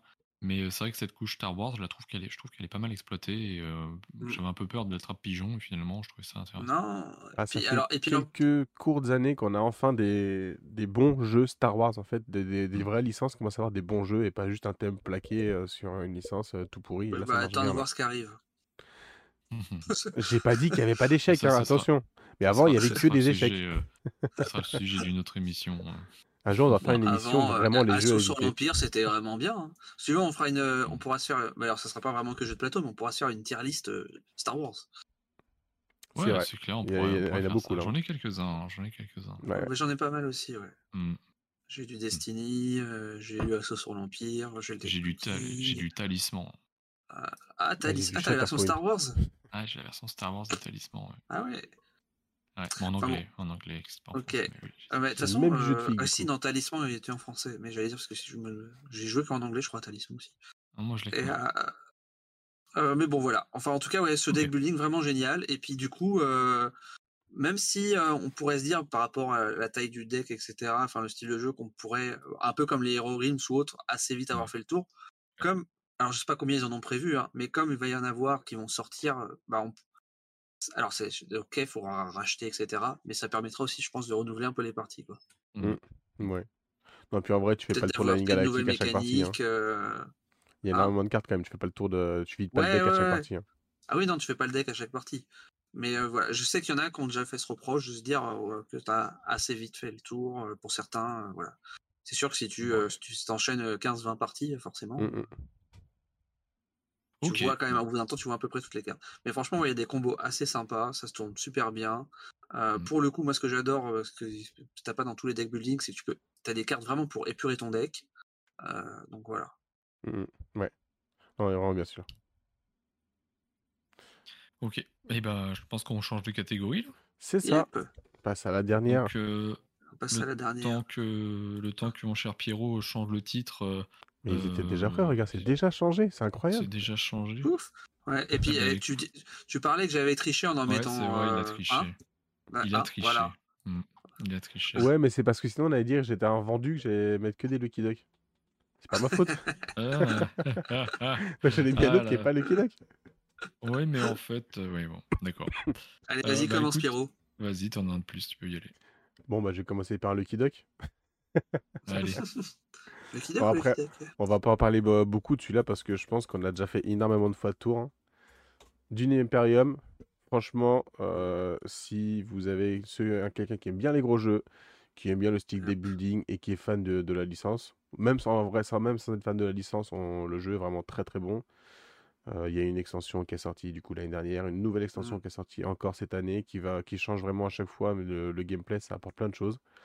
Euh, voilà, pour moi, Dune Imperium, c'est un must-have à avoir pour le deck building. Donc, si quelqu'un ne l'a pas encore, qu'il aime les jeux de, ce, jeu de société euh, un petit peu touffu, on va dire, c'est pas non plus un truc très très lourd, mais il faut compter deux heures la partie sur les premières.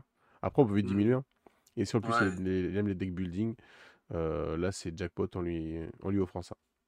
moi, je l'ai pas, mais hein. j'ai plein d'amis qui l'ont, donc je j'ai pas besoin de l'avoir. Oui, toi, toi, tu dois être celui qui a fait le plus de parties à ce jeu sans avoir le jeu, à mon avis. Il y a moyen. Bah, alors, par contre, moi j'aurais juste un bémol parce que j'ai joué euh, le week-end dernier à Uprising, le, prochain. Et en fait, euh, bah, j'ai presque envie de dire, à moins que vous ayez envie, si elle se trouve encore, d'avoir la version de luxe de, euh, de Dune, et eh ben en fait, attendez le prochain standalone qui est Dune Uprising. Euh, parce qu'en gros, vous allez avoir la même chose que le Dune classique, mais avec euh, des, enfin, du gameplay en plus, en fait. Ouais, j'ai vu qu'il y a une histoire où tu pouvais avoir des le vers, des Deluxe, du coup. espions. Puisque t'as Hein? rien à voir avec le, le côté Deluxe, du coup. Non, j'ai dit à moins que vous ayez envie d'avoir la version Deluxe, et dans Ah, ces cas-là, de prendre la version d'accord. Dune classique, J'avais pas compris. Mm. euh, attendez la version Uprising, en fait. Oui, alors la version Uprising, en gros, elle va t'amener en plus les T'as espions. des espions de base qui ont des faits- de Et plus ouais, d'effets, je c'est crois. ça. C'est ça, des espions de base qui ont plus, qui ont, euh, qui, en fait, ça, euh, qui ont plusieurs effets. En- Entre autres, ils te permettent de pouvoir jouer là où quelqu'un s'est déjà positionné. Ce qui, là, dans la version de base, n'est possible qu'avec certaines cartes qu'il faut acheter. Et, euh, ils te permettent de pouvoir piocher dans certaines conditions. Euh, et tu as des, euh, suivant le personnage que tu as ou autre, ils ont d'autres effets encore. Et, le, euh, les, et tu as les verts également, donc qui s'ajoutent dans les, pour les combats, qui ont une valeur de 3, là où les, euh, les soldats que tu recrutes ont une valeur de 2. Et ce qui est très sympa, c'est que les du verts, coup, ils les servent à tu- rien. C'est un truc Hein important de l'univers du film, comme les verts, là, ils servent à rien dans ce jeu-là. ah ben, dans le Pricing, Non, non, non, dans, dans- là, le, Ah c'est oui. du Imperium, là. ah, parce que dans le Pricing, ils sont ultra vénères parce que Ouais, du coup, que j'ai déjà, vu, ouais. ils valent un de plus en termes de combat. En plus de ça, si tu as mis des verts dans le combat et que tu gagnes le combat, tu doubles tes récompenses du combat. Mm, mm.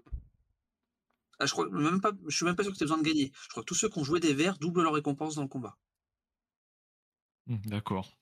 Et, euh, et du coup, là où c'est assez malin, c'est que du coup, il y a une- la case euh, dans la, dans la partie euh, bleue où il faut être ami avec les Fremen.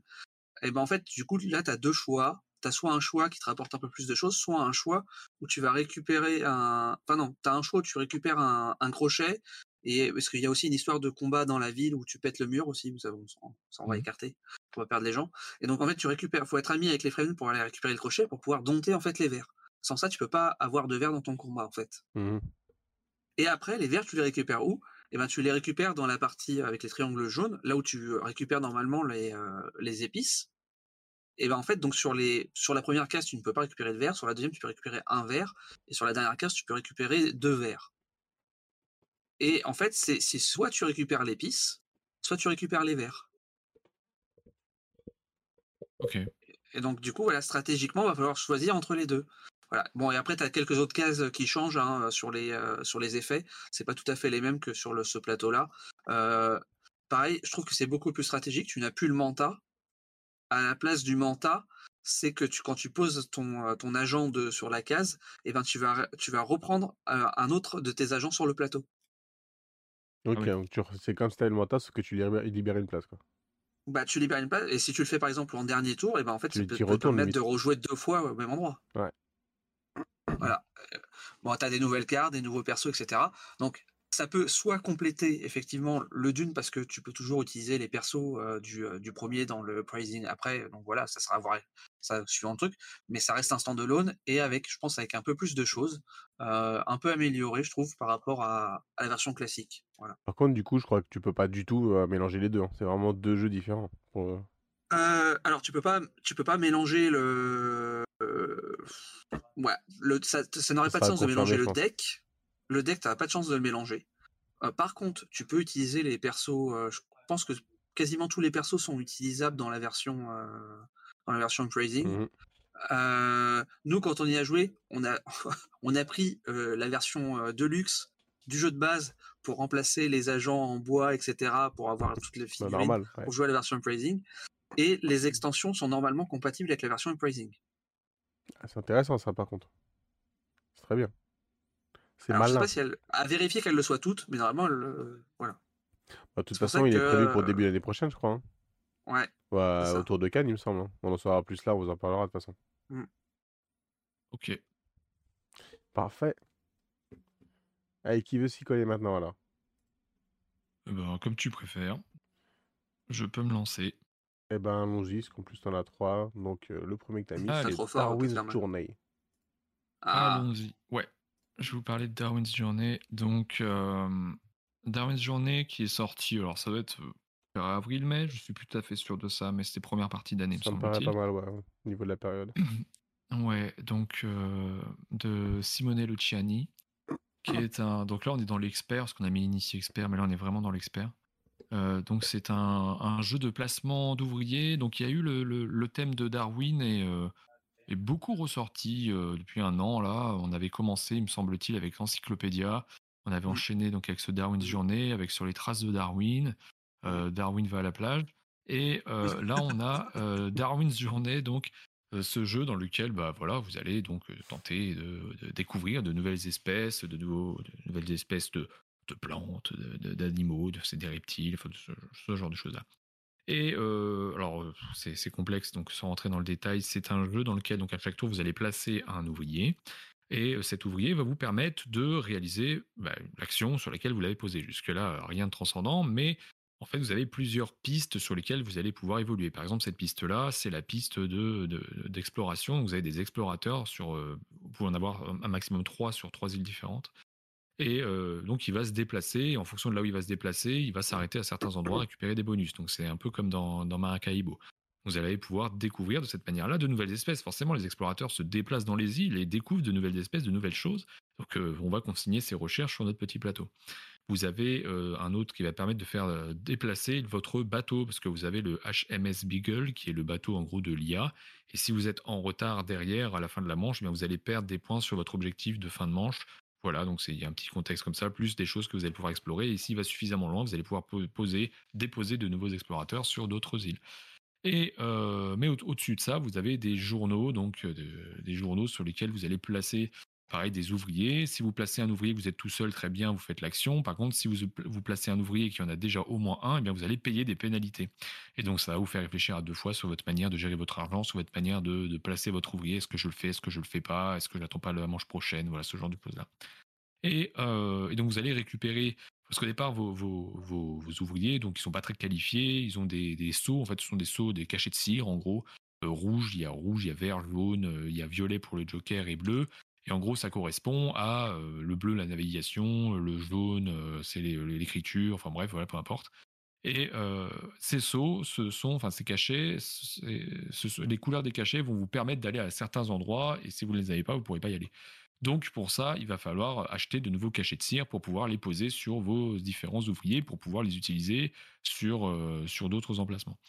Et, et voilà, donc vous avez tout un tas d'actions à réaliser. évidemment, l'action principale, euh, enfin si je puis dire, c'est d'aller publier un peu vos, recherches. Et pour ça, vous allez faire les livraisons. En gros, vous allez récupérer les, les, espèces que vous allez trouver sur les îles et vous allez devoir les livrer. C'est là votre principale euh, manière de scorer. Vous avez un, quadrillage de 4 par 4 et en fonction de là où vous avez, de ce que vous avez découvert, vous allez placer un jeton à un endroit et vous allez gagner soit de l'argent, soit des, points euh, sur les découvertes de Darwin et ces points, vous à la fin, ça va vous servir de multiplicateur pour gagner d'autres points. Enfin bref forcément il y a beaucoup de choses.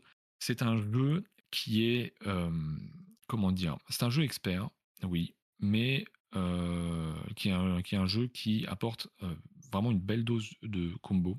On va vraiment jouer sur différentes pistes au bout d'un moment sur chaque tour et c'est très intéressant de ce point de vue-là. C'est fluide, mine de rien, même si le jeu est complexe, c'est fluide. Alors forcément, il y a un peu d'analyse paralysis parce qu'on réfléchit à tout ce qu'on va faire à plusieurs tours à l'avance mais on a vraiment un jeu qui est fluide, un jeu qui est beau, un jeu qui, qui vous permet de, de, sentir en tout cas que vous êtes en train de progresser. Et ça, moi, c'est un truc vraiment qui m'intéresse beaucoup, qui, que je recherche beaucoup dans ces Darwin's Journée. Enfin, dans ces jeux de, comme Darwin's Journée, c'est vraiment cette, cette sensation de, de, progresser. Vraiment, si on, si on stagne, on, s'emmerde un peu. Et vraiment, c'est pas du tout le cas dans ce jeu-là. Et il y a vraiment ce système de scoring très intéressant au niveau du quadrillage au, centre, qui, pareil, vous, bah, vous, vous permet de, enfin, vous propose de, patienter un peu avant de publier pour gagner des points ou de y aller directement. Enfin bref, je vais m'arrêter là parce qu'il y a beaucoup de choses à dire sur ce jeu, mais euh, c'est un jeu en tout cas qui est une vraie réussite à mon sens. À mon sens. Il y a une extension, donc c'est euh, Fire Island euh, qui est sorti là début de mois, je crois, qui rajoute donc des, pistes de scoring en négatif, donc un peu de punitif, avec en plus du quelques quelques scénarios, voilà, des choses à découvrir, des choix à faire. Donc vraiment très belle découverte ce Darwin's Journée qui est à mon sens voilà celui si, si, des trois Darwin à, retenir je pense que ce serait celui-ci entre encyclopédia sur les traces de Darwin et Darwin's Journée à mon sens c'est le plus réussi. Bon après ça c'est mon c'est mon, mon avis mais voilà si, vous cherchez un vraiment un bon jeu expert vous avez ce qu'il faut avec celui-ci. Voilà. Parfait. Parfait parfait. Et ben, du coup, on peut passer à Kyo, qui nous avait proposé un Terraforming Mars Dice Game. Mhm. Si là, je sais pas s'il nous entend là, il nous répond pas. Non, je crois qu'il nous entend pas. On ne t'entend pas. Ah, on Ah, ne j'ai l'entend pas pas. réactivé mon micro. Ça y est, on Autant pour t'entend. moi. Ah, voilà. Autant pour moi. Il est parti au chat Ouais, pendant que ouais. je parlais, le salopard. Je, euh, juste, euh, ouais, pour moi, les traces. Alors, autant euh, je comprends qu'on puisse comparer Encyclopédia et Darwin Journée, autant pour moi, les traces de Darwin, c'est, Oui, ça n'a rien à voir. Non, ça n'a rien à voir, quoi. Ah, c'est un excellent jeu aussi, mais qui est pas pour moi du tout. Enfin, ça, pas C'est pas un expert. Non. Ouais, c'est un jeu familial, quoi. Enfin, c'est. Ouais, c'est juste pour, c'est juste pour le, le thème, évidemment. Voilà. Ah oui, oui, il y en a eu beaucoup sur le thème, ça on est d'accord. Ouais. C'était la mode cette année. Alors, euh, Terraforming Mars Dice. Euh, alors, pour le coup, c'est la version peut-être la plus light de Terraforming Mars. Euh, donc, c'est. et je pense que c'est une très bonne chose. Ça va pouvoir amener plus de gens à ce genre de jeu. C'est un peu le. Un peu le, petit pont entre le jeu, du coup, entre le jeu familial et le jeu expert avec cette version Terraforming Mars Dice de mon point de vue. Euh, on va retrouver toute l'essence de Terraforming Mars. Sauf que du coup, bah là, pour avoir les ressources, ça va se jouer avec les dés. Et euh, bon, du coup, il va y avoir un peu l'aléatoire des dés. On va voir qu'on peut les manipuler, etc. Euh, mais j'ai trouvé cette version beaucoup plus euh, fluide, fun, et euh, que la version classique. Franchement, pour moi, enfin des trois versions, maintenant c'est la version que je préfère, quoi, de Terraforming Mars Die. Terraforming Mars, pardon. Ça veut dire, même si on a les autres, il faut l'avoir celui-là? Ouais, Parce que du coup, il fait, il fait clairement pas doublon. Quoi. Tu retrouves le même esprit de jeu, mais tu joues pas du tout la même façon. ouais. Non, ouais. Il est pas d'accord avec lui-même. Aidez-le. Non, non, non, euh, non, mais clairement, enfin, genre, euh, enfin, tu vois, enfin, par exemple, euh, si je prends Nils, je, je pense que, tu vois, faire jouer son père à Terraforming Mars, ça risque d'être compliqué. Je pense qu'il aura plus d'espoir avec Terraforming Mars Dice. Ah ouais, euh, c'est ce que j'ai lu aussi. C'est ce que j'ai lu en effet que c'était quand même euh, un peu beaucoup plus accessible. T'as lu aussi que t'avais C'est plus d'espoir pour ton père? Non, mais en fait, c'est, non, euh, ils l'ont rendu plus accessible, mais, mais en même temps en gardant l'essence du Terraforming Mars. Et donc c'est plus rapide. Et, euh, et du coup, moi je trouve ça. Enfin, tu, tu vas y jouer beaucoup plus facilement qu'un Terraforming Mars au final, quoi, avec plus de monde. Mhm. Et euh, voilà, donc euh, vraiment, enfin ouais, moi j'ai vraiment adoré cette version-là. En plus, les dés sont classe. Euh, ça prend Ah moins de ouais, place que Terraforming c'est- Mars. c'est vraiment le, c'est vraiment le. Oui, on a l'impression qu'ils ont été peints, mais en fait non, c'est bien ça quoi. Euh, Non, non, ils sont comme là, ça, c'est- non? c'est des... Non, non, c'est des dés imprimés en 3D. hein, J'ai vu tout à l'heure. Attends. Ah ok. Là, on le voit, hein, ça, c'est du pour, dé moi, imprimé pour en moi, ils 3D. étaient hein. plus, plus translucides, il me semblait. Ouais, ouais, regarde, là, on voit bien les, les ouais, les voit les filaments stries, ouais, partout, en effet. Ah oui, dans cela non. Mais euh, Mhm. attends, je te sortir les vrais. Peut-être qu'il y a une illustration Allez. qui montrera mieux. Montre-nous tes dés, Kyo. Mais ils Vas-y, sont imprimés, euh, tes dés. On va s'arrêter là. On retourne sur Mixit après avec la chanson. Ah, les dés, là. On les Ah, voit, là. je fais- Trop lent, trop lent. Voilà, Yes. c'est trop tard. hein. Peggy 18. Voilà, c'est pour ça. ça qu'il est, qu'il est, qu'il est lent. C'est parce qu'il fait. Alors, déjà, mets-le devant la caméra, ouais. Oui, mais alors tu sais que c'est chiant avec ces cadres où, Ouais, euh, où ça nous c'est coupe les over, trois quarts de la over. caméra. là. c'est vrai, ouais. Jamais content. bon. Là là là. Ils sont, ils sont, creux, ils sont creusés, Ouais, ils sont quand même, ils sont quand même très crédits en fait les dés. Voilà, voilà. Et t'as quand même euh, bonne masse de dés quand même. Ouais, bon, on le voit, hein, de toute façon, là, sur l'image, il y a quand même pas. Il y en a beaucoup. Voilà. Il y en a beaucoup. Par contre, j'ai l'impression qu'au niveau des objectifs, euh, Yep. euh, il n'y en a pas des masses pour, pour la rejouabilité. Après, tu me diras, c'est mieux que sur le jeu de base hein, où c'est toujours les mêmes. J'ai l'impression que tu n'en as pas des masses du coup, non? Oui, non, euh, c'est vrai que t'as pas, euh, pas pléthore de euh, d'objectifs. Par contre, t'as, euh, alors je l'ai pas testé. Par contre, c'est vrai ça pour le coup. T'as une, t'as un module en fait que tu peux ajouter au jeu de base. Euh, sur, mais voilà, les objectifs, il y en a, il y en a huit différents. Et t'en mets à chaque partie. Et, euh, et après, avec le module R des coopérations, t'en- ça t'en rajoute 3 de plus. Tu les as à la fin, hein, au dos Oh, du- ok, ouais, non, c'est pas trop... pas trop mal quand même. Et Ils ont fait un... une règle genre euh, avec du limen dessus. Je pense qu'elle est lavable la règle. C'est comme euh, Too Many Bones. Too Many Bones, Euh, tu- mais tu vois le futur? Et, et le plateau, il y a et recto verso. Et donc, De tu côté, as ouais. donc deux versions montré tout à l'heure sur les légèrement différentes. Tu as deux versions légèrement différentes du plateau, donc pareil pour un peu là. plus de rejouabilité aussi. Mm. Du coup, voilà, c'est pas transcendant en soi, hein, les deux versions du plateau, mais euh, voilà. Oh, mais ça change toujours Ok. un petit peu, c'est pas c'est sympa. Ouais. bien. Donc ouais, donc j'ai pas testé la version euh, que j'ai dit il y a 30 secondes, j'ai oublié le nom déjà. Euh, RD. Corporation. Ah, ah oui, d'accord. Non, Oui, la- non, RD Le module, tu veux dire. Ouais, le module, euh, oui, oui. Que tu peux jouer en plus. Ok. Et voilà, et mais du coup, tu vois, il, il prend quand même aussi un peu moins de place que le terraforming euh, classique. Quoi. Oui, clairement. Ouais, forcément. Voilà. Donc, euh, ouais, non, vraiment euh, fan de cette version Terraforming Mars Dice. J'avais Mm. été conquis quand on avait testé la version proto euh, l'année dernière. à SN, tu euh, l'avais testé, il me SN. semble, t'as fait un retour. Ouais, Ouais, l'année ça. dernière à SN, je l'avais testé et on avait été conquis par la version proto déjà. Puis bon, bah voilà. Est-ce que tu sais s'il y a un solo dedans Et si du coup il y a un solo, est-ce que c'est le même que sur le jeu de le grand frère, on va dire Euh, de mémoire, il y a un solo, je vérifie tout de suite, mais oui, c'est ça, c'est un 4 joueurs. Il y a un solo et euh, de mémoire, c'est un automa euh, pour la mode Ah, donc solo. c'est pas une course, euh, une course à la terraformation. Euh, je peux regarder rapidement, hein, mais euh, Ah bah Neocortex, il dit que c'est toujours pareil. T'as 50 tours pour tout terraformer. Ok, euh, je me rappelais plus. J'en ai qu'il y avait un automa, mais je- comme je l'ai pas testé en version solo, je- voilà. J'ai vu, ils ont fait. euh, Vous jouez toujours 50 tours lorsque vous jouez en solo. Voilà. Ouais, voilà, t'as 50 tours pour terraformer. Mais c'est euh, c'est pas sur. euh, pas, ils ont pas fait une campagne Terraforming Mars aussi où du coup ils ont, ils ont fait un automa cette fois-ci? Bah, c'est peut-être ça, alors peut-être ça que j'avais voir passer ça. mémoire. Ouais, mais ça doit être ça, mais c'est un truc en. Il y a pas si longtemps que ça, je crois qu'ils ont fait une campagne Mhm. KS par rapport à ça. Ça doit être pour ça, parce que je me j'avais j'avais souvenir. de- Mm. Comme j'y ai pas joué en solo, je suis là, peux pas dire. Effectivement, en cours sur 50 tours, je suis pas sûr que ça me plaise, donc euh, je pense pas que j'y jouerai en solo. Ouais, l'autre, t'avais un certain nombre de générations, t'avais un challenge, c'était quand même pas facile. Là après, je sais pas, j'ai pas testé, on se trouve 50 tours, euh, c'est faisable, je trouve Bah, pas du tout, je sais pas. Franchement, pas je- en fait, je sais pas combien j'ai fait, euh, combien a fait de tours sur les parties, donc. Mm. euh, Ouais, Scalis m'a donné raison. Il y a un automa qui a été fait, qui a été fait sur KS.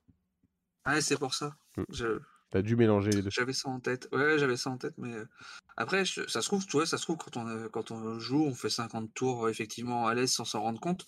En fait, les tours sont tellement rapides, contrairement à Terraforming Mars, que, euh, que du coup, euh, du coup, c'est vrai que tu t'en rends pas forcément compte. Parce qu'en fait, euh, en fait, tu as une phase où tu vas lancer tous tes dés par rapport à ce que tu peux produire, et ça va te Mhm. donner tes ressources. Et après, tu les exploites pendant X tours avec tes cartes, etc., machin, jusqu'à ce que tu te dis, en gros, tu refais une phase de, de- un peu de repos, quoi, comme sur Ouais. certains jeux, où tu- du coup, tu vas réinitialiser un peu tous tes trucs, relancer tes dés pour repartir sur le truc. Donc, euh, donc c'est vrai que c'est, du coup, c'est très rapide, en fait. Tes actions, euh, ça prend pas 50 ans. hein. Normalement, sur Terraforming Mars, ça prend pas 50 ans non plus. Hein. C'est juste la personne avec Ouais, qui joue, quoi. Je trouvais, que- je trouvais que ça demandait un peu plus de réflexion sur, euh, sur Oui, Terraforming non, ça demande un peu plus. De ce que j'ai pu voir, de ce que j'ai testé sur Terraforming, ça demande un petit peu plus euh, sur le, le premier jeu. Mais en vrai, normalement, c'est pas si long que ça. Mais voilà, en tout Mm, cas, ouais, mm. c'est, euh, je trouvais que cette version plus légère, qui est vraiment un, un très bon compromis, quoi. Et bah On super. Voilà. continue? Yep. Ouais. Hum, Pierrot, Euh, tu prends la suite parce que t'as encore, euh, Ouais. t'as encore du monde, toi. Histoire de changer, je vais faire un autre euh, Lucky Duck. Ah, tant qu'à faire, tant qu'à faire. Let's Et donc, sur un celui truc que je avec des os. vous parler, ouais, en plus, euh, Scarlix en a parlé, Q en a parlé. Donc, ouais, mais c'était tout Mini Bones. Mais ça, alors voilà, je vous le conseille sur la liste euh, de Noël, mais seulement si Alors, vous aimez parlez beaucoup la personne à qui vous voulez faire le cadeau. Parce que là, pour le coup, Ouais. c'est un Tout vrai à l'heure, vous parliez de jeux investissement. là. chers. Là, euh, là, on Faut est pas même avoir plus dans le jeu beaucoup- cher, là. C'est, Ouais. euh, Faut pas avoir beaucoup de copains et euh, même qu'un seul en fait. Vous en avez un seul. ouais. Et Ou vous vous l'aimez votre- vraiment beaucoup. Hein. Ou alors- beaucoup, beaucoup, Copine, beaucoup, hein. ouais, clairement. Ou alors, c'est un cadeau vous-même, vous aimez beaucoup. Ouais, ça c'est possible de C'est pas s'aimer mal, beaucoup. hein. effectivement. Regardez Kyo. Kyo, il s'adore. Je- Tiens, je ne savais pas que c'était Jenga, le jeu. Bon voilà, bon, Too Ouais. Many Bones, euh, ça, il y a peu de chances que vous n'en ayez pas entendu parler, je pense. ah bon, c'est quoi Mais ce jeu euh, c'est un jeu qui va miser énormément sur la qualité du matériel. Parce que comme bah on voit là, là sur la, Ah. sur l'image, bah, pour compter les PV, plutôt que de mettre des tokens ou des, à la limite pour faire un peu mieux, mettre des, des compteurs de points de vie avec des petites roulettes. Maintenant, là, vous aurez carrément les jetons de poker, et puis on va les empiler les uns sur les autres pour savoir combien tu as de points de vie. Et puis, c'est le truc que je trouve le plus malin de ce jeu, ça, hein, pour le coup. Hein. Alors, par contre, c'est très visuel. Pour le coup, c'est très visuel, c'est très bien où est-ce que sont ceux qui ont le plus ou moins de points de vie. Ouais, non, mais pour le coup, c'est vrai que quand j'ai vu ça la première fois, je me suis dit, mais c'est vrai, pourquoi ils font pas tout ça en fait? Ouais, bah parce que ça coûte une blinde. voilà pourquoi. Voilà, puis. Oui, alors. Il faut quand même dire euh, que l'éditeur d'origine, c'est Chip Theory, donc ils font des chips de poker. Ouais. Bon, euh, si tu commences à piquer ah, l'idée, il y a moyen que ça. Non, non, mais ce qui, ce qui, ce qui coûte, ce qui coûte une blinde, surtout, c'est la masse de dés différente. Tout, bah en fait, les, euh, en termes les de plateaux joueurs qui sont en. bah, ça pourrait être du. En playmat perforé. voilà, je pense que tu vois, déjà, tu retires les. Il faut vraiment se dire qu'il n'y a pas de carton du tout dans ce jeu. Oui, c'est ça. C'est en fait, le full plus, plastique, la boîte. Le plus fragile du jeu, c'est la boîte. que les choses soient claires. Hein. Euh, le jeu est indestructible, sauf la boîte. Alors, ouais, vous le foutez dans l'eau. J'ai eu pas, il y a pas mal de retours quand même sur les dés qui s'abîmaient. Hein. J'ai vu, moi j'ai vu deux retours. Après, j'ai pas vu non plus des masses. Euh, après, c'est toujours, c'est normal. Hein. C'est toujours ceux qui ont des soucis qui vont se plaindre. Tu vas entendre parler en bah vrai, par rapport à tout ce qui est passé, je suis pas sûr qu'il y ait tant de retours comme ça, mais c'est vrai qu'il y en a qui s'en sont ont vendu, euh, voilà. Mais en tout cas, j'ai vu des plaintes quand même sur. Les... Après, tu vends le tirage, sur lequel tu sors, euh, voilà, c'est aussi possible. Mais mmh. moi, moi, tu vois, moi, là où j'aurais le moins confiance, en fait, c'est pas sur les dés, c'est pas sur les jetons, c'est sur les playmats joueurs. Tu penses toi qu'ils vont pas durer dans le temps? Bah, En fait, euh, ton playmat, c'est bien, il est tissé extérieurement et il est même euh, surtissé hein, pour le coup. Hein. Ah tu as une épaisseur. Là, il n'y a pas de problème, il va tenir dans le temps. Par contre, là où c'est perforé, là où tu mets tes dés, c'est pas tissé. Et donc, à force de rentrer et sortir tes dés de ces trous-là, bah, tu vas défoncer en fait le truc du playmat en fait. Après, est-ce que c'est un jeu que tu, sors, euh, que tu sors encore en plus, encore, tu vois? En, plus du fait qu'accessoirement, alors j'adore les playmats, hein, j'en prends sur tous les jeux dès qu'il y en a, etc. Mais je sais très bien que les playmats, ça aime pas les changements de température et ça, ça finit par craquer et tout ça aussi, tu vois. Donc, mmh. Ouais, après, je te dis, là-dessus, la boîte de rangement, elle est bien fichue pour que tu, protèges mmh. quand même le tout. Parce que les tout est à l'intérieur, c'est à l'abri. Hein. Ouais. après, si tu joues, franchement, si tu joues vraiment beaucoup et que ton dé il s'abîme, bah, je pense que tu es en droit de demander à avoir un dé de rechange. Clairement. mais, oui, non, mais ça, non, mais moi, c'est pas tant les dés, le... je pense vraiment que le. J'aimerais bien voir dans le temps comment, comment tient le playmat. Parce que pour avoir déjà eu des playmats qui sont pas tissés, c'est sur les extrémités, mmh. bah tu, ça, ça, quand même, ça finit par s'effilocher un petit peu, quoi. Ouais. Mais bon, les amis, du coup, on est en train de parler que du matériel.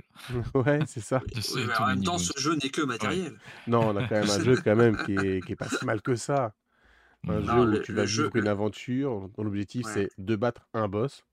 Pour battre un mmh. boss, tu sais que donc, ça va être défini, tu vas avoir X journées pour le battre. À chaque journée, tu vis un, événement à toi de. Donc tu, retournes, tu as un texte euh, narratif pour t'expliquer un peu l'événement et ensuite tu vas retourner la carte, tu vas avoir un choix, des fois il n'y en a pas un, choix qui va des fois te pousser au combat pour régler le problème en question, des fois bah, tu pourras essayer un autre, autre chose, des fois bah, c'est toujours le combat, enfin vraiment plein de choses comme ça.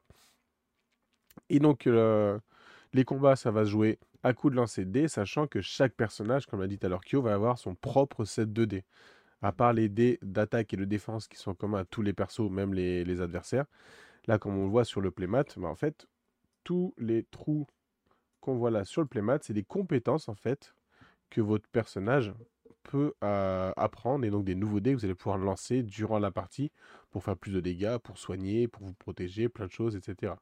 Voilà, évidemment, celui-là, c'est pas forcément le meilleur des exemples parce que c'est pas des compétences, c'est des, objets, des bombes qu'il va balancer.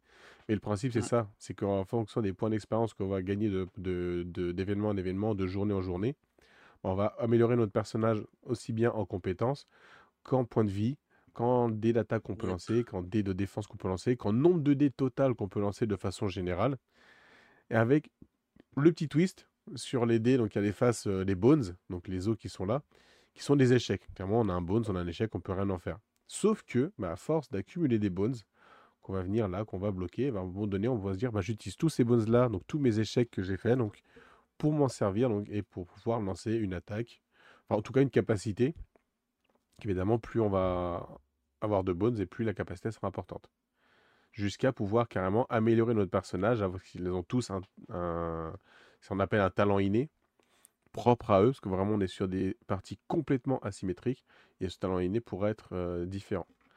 Tout à l'heure, on avait euh, Niels qui nous parlait des jeux euh, qui pouvaient être très longs quand on a les jeux asymétriques. Enfin, en tout cas, il nous le disait à nous en off, et il va vous le dire tout à l'heure quand on en parlera.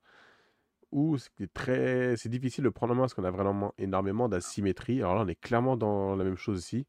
Mais du coup, chaque, chaque perso a sa fiche d'aide pour pouvoir bien prendre les gens, pour bien lire les icônes parce que comme tous les idées sont différents, avec des icônes différents, il faut savoir ce que parlent les icônes.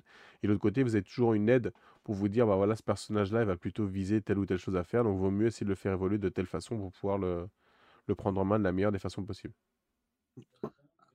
T'es pas totalement asymétrique parce que, in fine, tout le monde a la même mécanique de jeu en termes de lancement de dés hautes. L'asymétrie, elle se fait vraiment sur les compétences euh, du, euh, oui, personnage. Oui, bah, c'est ça. Et, et donc, en, et, et, donc, contrairement à, au jeu, euh, je, pense qu'il l'a mis dans sa liste, euh, du coup, qui mmh va vous parler Nils, qui est vraiment, ça va nécessiter une explication qui est longue parce qu'il faut vraiment expliquer le, comment joue chaque joueur. Là, en fait, tu expliques le concept commun de base et après tu dis vous choisissez vos persos et chacun lit sa feuille et va capter la mécanique de son perso en fait. Donc du coup tu gagnes beaucoup en temps par rapport à ça. Alors en vrai la mécanique tu tu l'aperçois pas si vite que ça et comme tu as 16 dés, 16 dés ah, différents sur, sur chaque dé, tu as 6 faces. Enfin, tu pourrais avoir limite 16 fois 6 icônes différents à prendre. Donc, heureusement, c'est pas le cas. Hein. Mais du coup, tu as énormément d'informations à prendre en compte euh, pour pouvoir te lancer dans la partie. Après, techniquement, tu vois, genre, les jeux experts, c'est pas Madame Michu qui va aller jouer et tout ça. Donc Sur ça, on est d'accord, ouais. Quand tu as un peu de l'expérience et tout ça, voilà, moi je sais que la toute première partie qu'on a fait, euh, limite j'ai découvert la feuille de perso des minutes avant de commencer à jouer, quoi. Et c'est pas. Et tout le monde ne peut pas le faire. Hein. Ah, ayant, fait, euh, ayant présenté le jeu pendant 4 jours à Cannes, j'ai fait que ça, je peux dire que euh c'est pas donné à tout le monde de, de se lancer dans ce jeu-là. Hein. Oui, mais encore une fois, c'est un jeu expert, donc si tu es habitué au jeu expert, toi, c'est pas pareil que. Oui, oui, non, mais même ceux qui sont habitués, quand tu leur, euh, leur lances la, la, feuille de perso et qu'ils voient tout ce qu'il y a dessus, oui, il faut, falloir que tu circules sur la chaise. Mmh. Ça peut faire peur. Ouais. ouais. non, le jeu est très bon, le côté tactique des combats est, est super bien. Euh, moi, la seule chose que je suis pas fan, c'est justement c'est ce deck, euh, ce pseudo deck histoire que tu tires, et où en fait euh, t'as un, enfin as un deck qui est quand même très limité, donc en fait tu vas très vite tourner en rond sur tes parties en fait, avoir des cartes que tu as déjà vues. Avec le jeu de base, en fait, avec le jeu de base, t'as toujours les trois mêmes premières journées. Après, tu as quand même beaucoup de cartes derrière qui tournent. tu as quand même beaucoup de choix. Euh, mais après, quand tu auras les extensions, tu vas pouvoir en rajouter beaucoup plus. Et du coup, c'est Neocortex qui demande s'il est bien en solo. Il joue tout à fait en solo. Par contre, du coup, tu auras des événements vraiment spécifiques prévus pour le solo. Tu en as un petit peu moins. Donc, en gros, on pourrait avoir moins de rejouabilité par rapport à ce que dit Kyo. C'est pas, c'est pas faux. Mais après, rien t'empêche de jouer deux personnages tout seul. Hein, ça, c'est très bien. Oui, oui. Mmh. Non, mais pour moi, c'est ça. pour moi, tu étais obligé d'avoir les extensions, en fait. Du coup, pour te rajouter de la rejouabilité. C'est ça qui est un peu dommage, quoi. Ah, j'ai pris. Moi, clairement, j'ai là sur la dernière campagne, j'ai pris la totale, les nouveaux persos, l'extension. Et t'as pris la big box à 1000 balles aussi ou euh? Ils n'ont pas fait le Killing encore. Hmm. Mais je pense que d'ailleurs, par contre, je peux, euh, blague à part, je pense qu'ils s'en sont inspirés pour, euh, pour un autre jeu. Hmm. Pour. Ah, Destiny's. Ouais, pour Destiny, c'est ça. Cherchez le nom. Euh, ok. Voilà. Eh ben, écoute, passons à, passons à notre ami Nils. Bah ouais, bah Nils, euh, il on, va soirée, faire euh, un... on va peut-être faire le, celui qu'on a en commun, euh, Kyo. Ce que j'allais dire, vous êtes dans la, dans la soirée ouais. Nils, pas trop de. Pas trop, comment dire, d'inspiration, donc je fais la même chose que la dernière fois, il nous parle d'Amalfi. Oui, c'est vrai que je parle beaucoup de choses la dernière fois. Mais, non, mais, mais en, même, en même temps, il y a des sacrées aussi, sorties. Hein. on avait Amalfi les deux la dernière fois. Ouais, en fait, fait ce jeu est tellement bon que, enfin voilà. Alors attention, c'est Amalfi Renaissance. Oui, oui, je me et, euh, le voilà. ouais, donc je vais, je vais en parler euh, moins longuement que la dernière fois parce que bah, on en a déjà parlé en effet.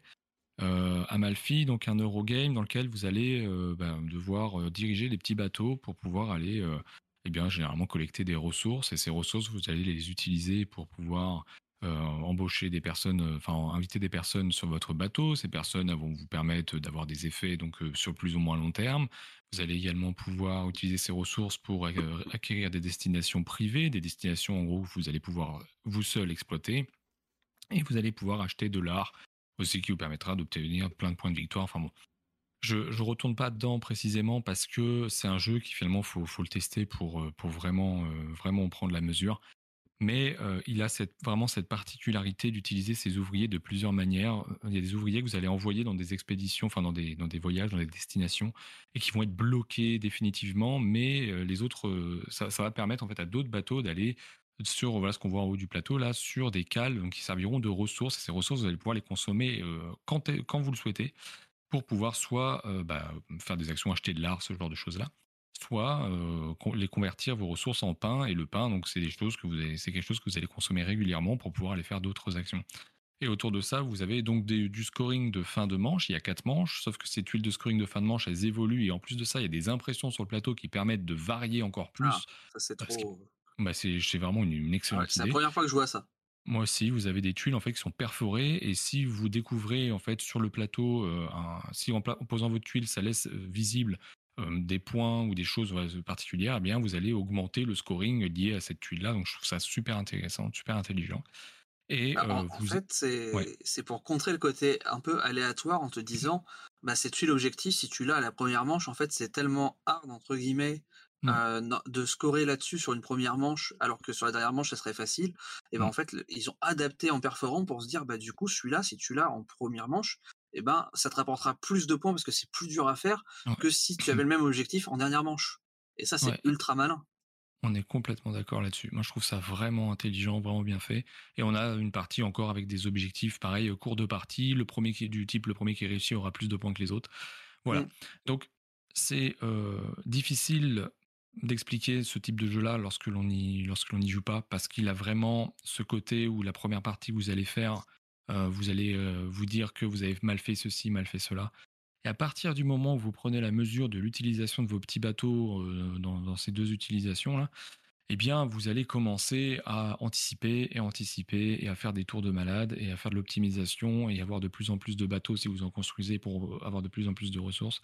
Et vraiment, c'est extrêmement plaisant. Le jeu, déjà, je le trouve très beau. C'est très plaisant. Euh, c'est euh, donc c'est Silex qui, qui, propose ça, distribué par Asmodée. Et euh, c'est bah, c'est superbe. Pour moi, c'est l'un des jeux experts de cette année, si ce n'est le, jeu expert de cette année. ce Amalfi, toi, je sais que tu l'as beaucoup aimé aussi, Kyo. Ouais. Tu ah, c'est pas celui d'après alors? Bah, C'est l'un des jeux en tout cas. Euh, oui, bah, moi je l'avais découvert en 2020 euh, quand euh, Pierre, donc de chez Silex, était encore en train de retravailler les règles parce qu'en fait lui il a acheté la version qui est japonaise, je crois que c'est ça, c'est japonais à l'origine, sans pas trop bien comprendre les règles et autres, et il a réécrit totalement les règles. enfin c'est et il est bien mieux que si tu regardes sur BGG d'ailleurs je crois la note entre la version Renaissance et la version de base, il y a un petit gap entre les deux quoi.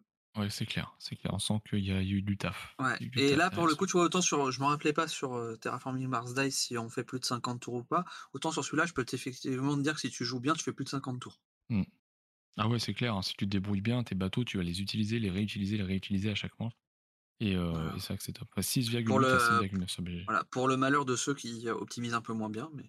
Euh, ah bah forcément. Après, voilà, c'est pas, c'est pas un jeu accessible, attention. Hein, c'est, euh, les règles sont pas complexes, hein, mais, euh, mais ça reste, un, ça reste mmh. un jeu qui demande euh, un certain investissement, en tout cas cérébralement parlant, pour pouvoir tirer son épingle du jeu. Quoi.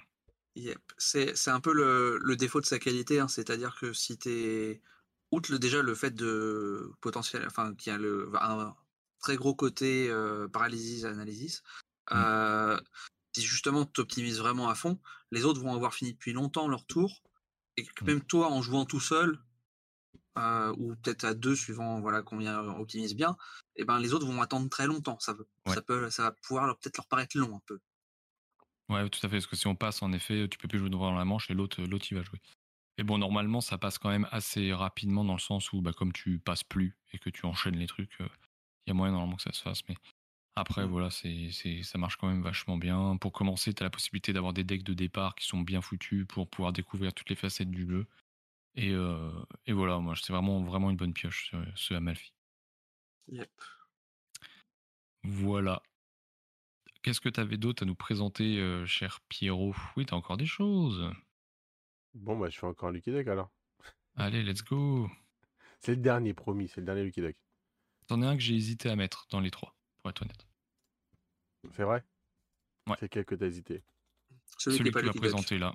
Le dernier, le, non, non, non, le, le Lucky Duck. L'autre, je l'ai pas essayé. Empire's End? Ouais. Tu as trouvé bien du coup? Ah, t'as spoilé. Ah, je l'ai trouvé très bien, ouais. J'ai trouvé très bien Empire's End. Empire's End. Donc en fait, euh, sur ce jeu-là, vous allez avoir une cité qui vaut euh, 200 points, je crois, de mémoire au départ. Ouais. Un jeu d'enfoiré, ça. Et votre objectif, bah, ça va être d'essayer de faire en sorte qu'elle en, en vale toujours le plus possible en fin de partie. Euh, pourquoi je dis le plus possible? Parce qu'en fait, le concept du jeu, que j'essaie de trouver un petit peu les, les- les cartes, le visuel pour en parler, c'est qu'à chaque tour, donc vous avez un plateau ici qui va, qui va indiquer ce qui va se passer, et très souvent, il va y avoir des crises. C'est Et en fait, à chaque tour, on va vous dire, bah voilà, sur ce, tour-ci, ça va être la carte, euh, enfin en tout cas votre tuile de cité euh, numéro, euh, celle qui vaut 8 points par exemple, bah, qui va subir une famille, une attaque de barbares, que je sais, ça peut être plein de choses différentes. Et on va vous dire, voilà, si vous voulez pas subir cette, catastrophe, il va falloir payer des ressources. En gros, c'est les barbares, donc il va falloir donner de l'argent pour qu'ils viennent pas chez vous. Et on va vous dire quel type de ressources payer. Sauf que toutes les ressources que vous avez sont toujours derrière le paravent, personne ne sait combien vous en avez. Donc vous payez, vous payez, et à la fin, celui qui paye pas, eh ben, il se mange la... il se mange simplement la catastrophe chez lui, il perd cette huile, il la retourne et il ne vaut plus de points du tout. S'il y avait des pouvoirs, bah, elle n'a plus de pouvoir, etc. Par contre, bah, il récupère toutes les ressources qui ont été payées par les autres joueurs qui n'ont pas voulu avoir cette catastrophe-là. Et c'est là que c'est très malin. Parce qu'en fait, tu peux te dire, je vais sacrifier des points, c'est pas grave, mais les autres, ils ont bien craché pour que derrière, je puisse me refaire, éventuellement réparer ma tuile, avoir plein d'améliorations, comboter, etc. sur plein de choses qu'on aura, euh, réussir à faire sur, euh, sur les prochains tours. Sauf que ça se passe pas toujours comme ça dans le plan. Des fois, on se dit, allez, je vais les faire hacker un petit peu plus, puis j'arrête, après, c'est moi qui ramasse. Et puis, il y en a un autre qui va ramasser avant vous. Et sauf que vous avez donné beaucoup de ressources par rapport à ce que vous aviez. Enfin, vraiment, il y a cette tension-là parce qu'on ne sait vraiment pas ce que chacun a derrière le paravent. À moins de passer votre temps à compter, évidemment, vous pourriez, mais là, vous, vous jouez sur un autre jeu et puis la partie va durer 6 heures. Alors qu'en vrai, le jeu n'est pas si long que ça. hein. C'est quelque chose quand même d'assez euh, rapide. Mais vraiment, ce concept de d'enchère pour ne pas justement obtenir quelque chose. Par rapport à d'habitude, on va, on va enchérir, enchérir pour obtenir justement un, un bonus. Là, c'est tout le contraire, on paye pour ne pas avoir un malus. Et j'ai trouvé ça super bien. Donc, euh, si tu veux en dire toi aussi euh, quelque chose, Nice, comme tu as Ouais. été convaincu, je te vois caisser depuis tout à l'heure là. Non, ouais, ouais, non, je suis, je suis vraiment. euh, moi, je trouve c'est. Alors, c'est un jeu qui est clivant. C'est vrai que quand on regarde sur Internet, il y a beaucoup d'avis qui diffèrent. Pas pour dire que c'est pas bien, mais surtout pour dire que c'est un jeu qui, est- qui peut être frustrant parce que, en effet, au début, on a notre pleine échelle de points de victoire. Là, on est bien, on est prospère. Et au fur et à mesure, bah, notre, euh, notre, notre empire, il va partir en couille. Quoi. C'est, c'est, ça va brûler, ça va brûler, ça va brûler. On perd des points, on perd des points, on perd des points. Et puis en effet, ce système d'enchères, eh ben, c'est très, euh, ça, ça- ça- ça te- ça fait en sorte que tu t'investis énormément dans le jeu, dans le sens où bah, tu dis putain, est-ce que j'ai envie de cramer toutes mes thunes? Parce que si lui il accepte, il va prendre tout mon fric, mais en même temps, si je me, si je perds euh, euh, mon, bah, mon bout de terrain là, parce que c'est très variable, hein, ça peut aller de 3 points de victoire à 32 points de victoire. Donc euh, ta cité c'est 32, si elle crame, bah, tu perds 32 points quand même, donc c'est énorme. Mais en même temps tu récupères beaucoup de thunes et ces thunes elles vont te permettre plus tard de, de pouvoir euh, acheter, jouer les cartes de ta main. Et, euh, et vraiment tu as ce côté-là de, de, de te dire euh, en, en permanence est-ce que je le fais, est-ce que je le fais pas? Et, euh, et vraiment moi j'ai trouvé ça vraiment très cool dans le sens où en plus de ça sur le plateau on peut anticiper ce qui va se produire tout de même puisque Oui. bon, on voit les différentes phases arriver. Donc les phases de fléau comme tu l'as dit elles sont quand même régulières. C'est quand même le, le- c'est le centre du jeu hein, c'est ce système d'enfer. Mais avec ce que vous avez encore disponible et les actions que vous avez disponibles vous allez pouvoir donc sur les autres phases euh, jouer donc et récupérer euh, bah, reconstruire des, des tuiles vous allez pouvoir faire les guerres etc la, la guerre je trouve que c'est bien foutu aussi. C'est pas un système où vous allez vous foutre sur la tronche c'est un système un peu à la entre guillemets à la, à la Seven Wonders où vous allez atteindre si vous arrivez à un certain seuil euh, vous, vous allez gagner euh, des points, etc. Enfin bref. Et, euh, et je trouve que ça marche voilà, très bien. Le matos est très qualitatif. Vous avez des petits inserts pour pouvoir tout ranger. Bon, là, il y a le playmat. Alors, le playmat, il n'est pas avec. Il devait être avec le Kickstarter, je pense. Et, et vraiment, moi, j'ai passé un bon moment. Alors, deux joueurs, ça, à mon sens, ça perd son sens. C'est moins, ouais, moins intéressant. Ça, enfin, Ouais. ça marche, hein, ça tourne, mais c'est Ouais. clairement moins intéressant. Voilà, il y en a qui disent qu'il faut jouer absolument à 4. Moi, j'ai joué à 3, je me suis éclaté. hein, clairement, Ouais, à ouais. 3, je trouve que ça marche très très bien. À 4, forcément, ça doit être encore plus, euh, plus l'enfer dans le sens où bah, tout le monde tire, euh, enfin, essaie, essaie de, de se sortir de ses fléaux, forcément. Mmh mais, mais vraiment, c'est une bonne pioche. C'est une toute petite boîte. C'est ça qui est enfin, une toute petite boîte par rapport à ce qu'on pourrait se dire sur ce type de jeu. Et vraiment, c'est un, un, jeu qui est très sympa, très intéressant et qui ressemble à rien d'autre en fait. C'est ça, je trouve que ça ressemble à rien d'autre, ce, cet Empire's End? bah en fait, alors globalement oui, ça ressemble à. Moi, juste le, en fait, quand le, la mécanique de d'enchère un peu inversée, ça tu l'as dans certains autres jeux quand même. Oui, bien sûr, bien sûr. Mais après, oui, sauf que sauf qu'en général, ça se limite à la mécanique dans sa inversé, c'est du petit party game mode, et là, ils ont fait un vrai gros jeu. Ouais. Ouais, ouais. Ah, c'est une très jolie boîte aussi, faut le dire. Faut me dire que c'est mmh. très sympa. Je, je, je, change juste un peu de sujet parce qu'on est passé un peu vite. tu avais testé le mode solo de Amalfi? Euh, J'avais testé, je l'ai lancé, mais j'ai pas fini. C'est un ah. jeu de. C'est de la course au point, et en gros, en fonction de ce que tu vas faire dans le tour, tu vas devoir placer, donc il y, a un pseudo-automate, pas vraiment un automate, mais en fonction de l'action que tu vas faire, en gros, il va falloir placer des fois des bateaux, ou parfois il se passera juste rien, et voilà, vous avez des contraintes en fait qui viennent s'imposer. Et, Parce y a quelqu'un qui demandait si c'était bien. Ah pardon, oui, j'ai pas regardé. mais ouais, je trouve que le solo, il est, il est sympa, mais moi j'ai toujours un peu de mal avec ce système de, de, de beat your own score, ce qui, ce qui me semble être le cas sur Amalfi.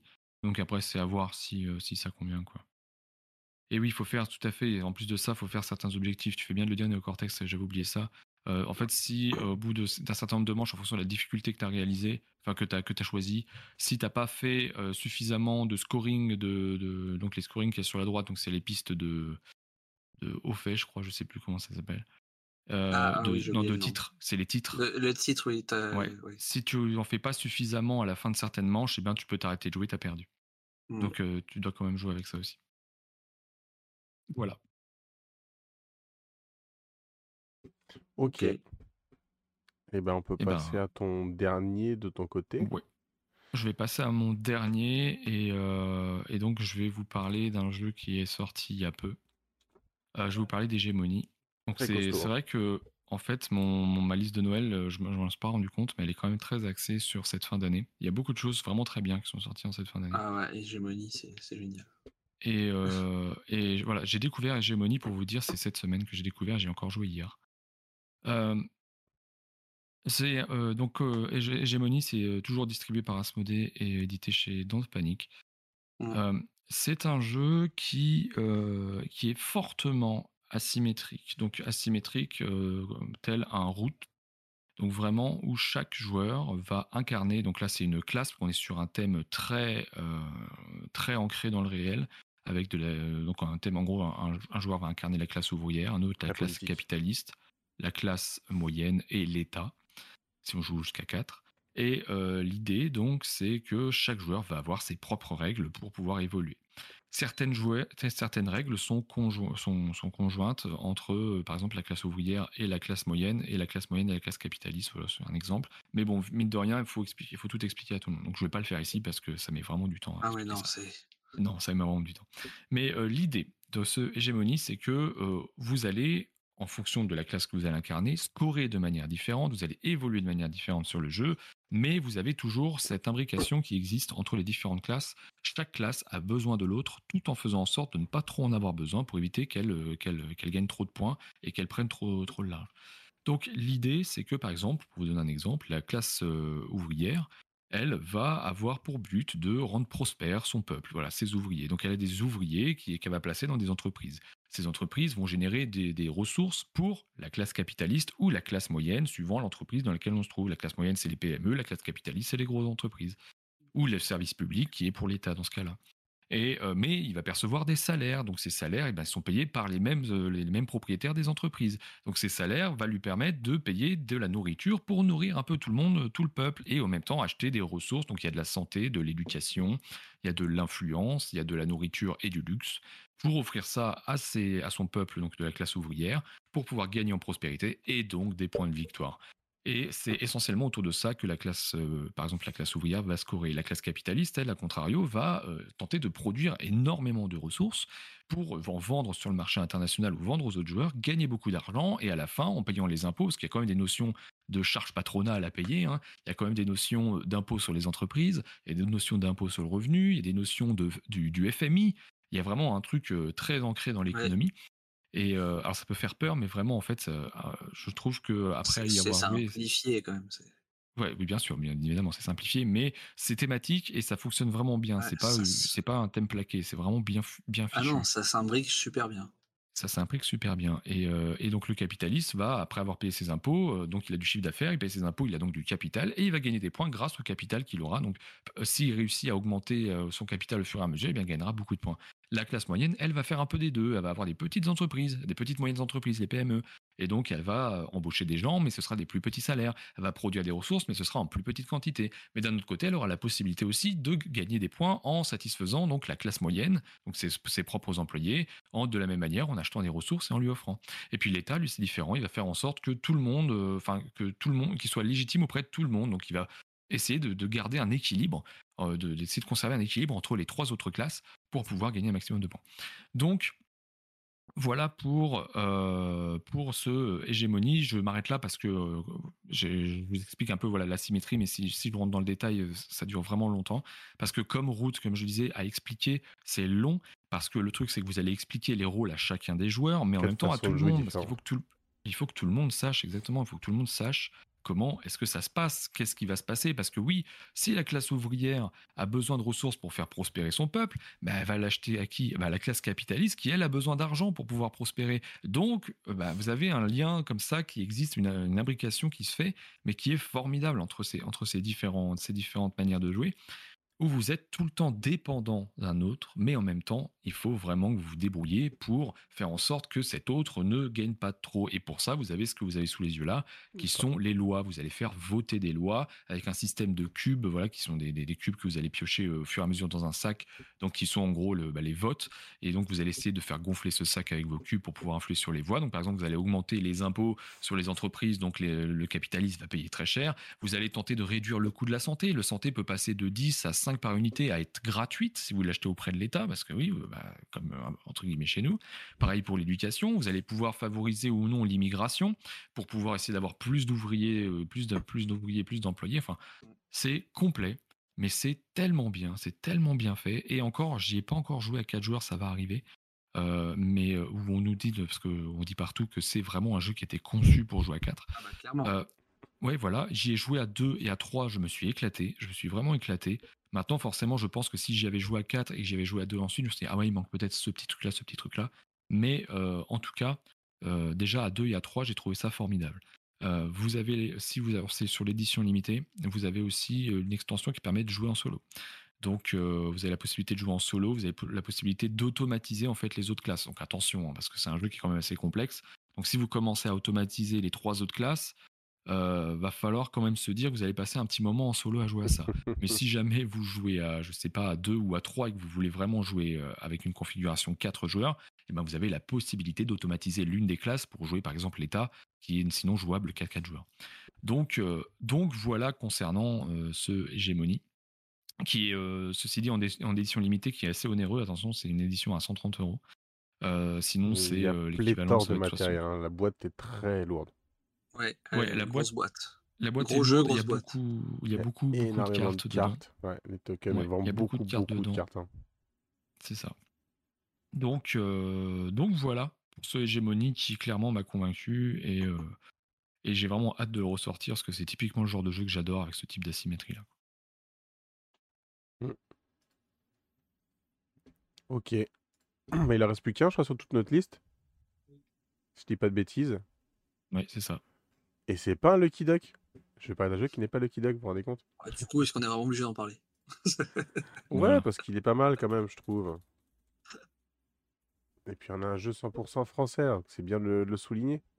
Euh, je sais pas si vous vous souvenez, on avait parlé d'ailleurs sur une, euh, une Squad, où euh, il était en campagne de financement sur euh, Game on Tabletop. Je t'ai conseillé d'aller jeter un petit coup d'œil. Bah, moi, j'ai participé à la campagne de financement, du coup. Et bah, j'ai trouvé ça le jeu vraiment plutôt pas mal où en fait, où on va voir, les cubes là, du coup, euh, gris, bleu, vert, jaune, on va faire un peu de backbuilding là-dessus, qui vont pouvoir être utilisés de plein de façons différentes, autant pour représenter euh, des ressources, euh, des animaux qu'on peut avoir, autant des environnements, plein, plein de choses. Enfin, vraiment, c'est.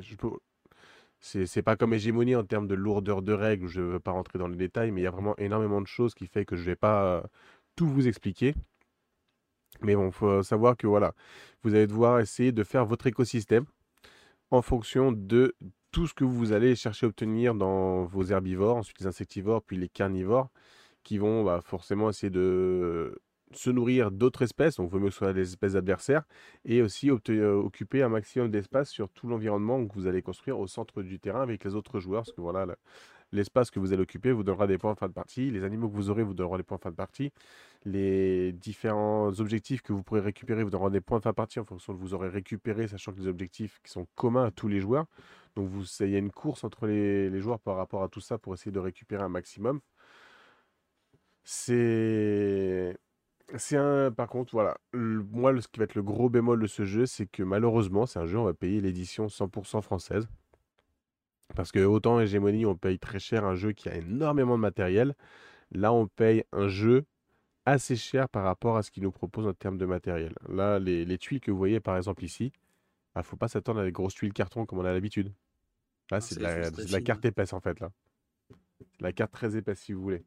Donc, ça, quand on se dit, voilà, le jeu à 40 euros, on a la carte très, très épaisse pour, euh, pour ça, bah ça pique. Mais bon, là, en même temps, il ne fait pas.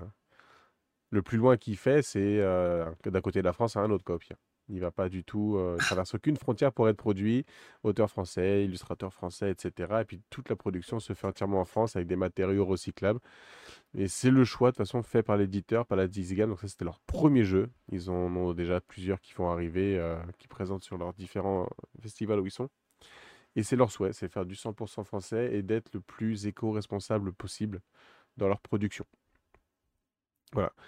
Si jamais vous n'avez pas entendu parler de ce jeu, moi je vous conseille très fortement d'essayer de vous renseigner dessus, de voir des vidéos de, jeux pour en voir un petit peu plus. Là, nous, par rapport à l'heure qu'il est, je ne vais pas tout vous expliquer parce que euh, sinon on va perdre tout le monde. Et puis comme on a, on a bien vu que vous étiez très impatient euh, pour faire un mixit une fois qu'on a dit au revoir à YouTube, je ne vais pas tout, vous expliquer, mais vraiment ça vaut le coup de s'y intéresser euh, parce que c'est un jeu qui n'a pas l'air comme ça, ça a l'air très mignon, ça a l'air très beau, très gentil, mais ceux qui aiment vraiment chercher l'optimisation au maximum, euh, il y a vraiment de quoi faire là-dessus. Pour moi, je mettrais vraiment, même si pas un énorme jeu, c'est quand même pour moi un bon jeu expert euh, qui demande euh, un bon, bon investissement cérébral pour, pour, pour s'en sortir.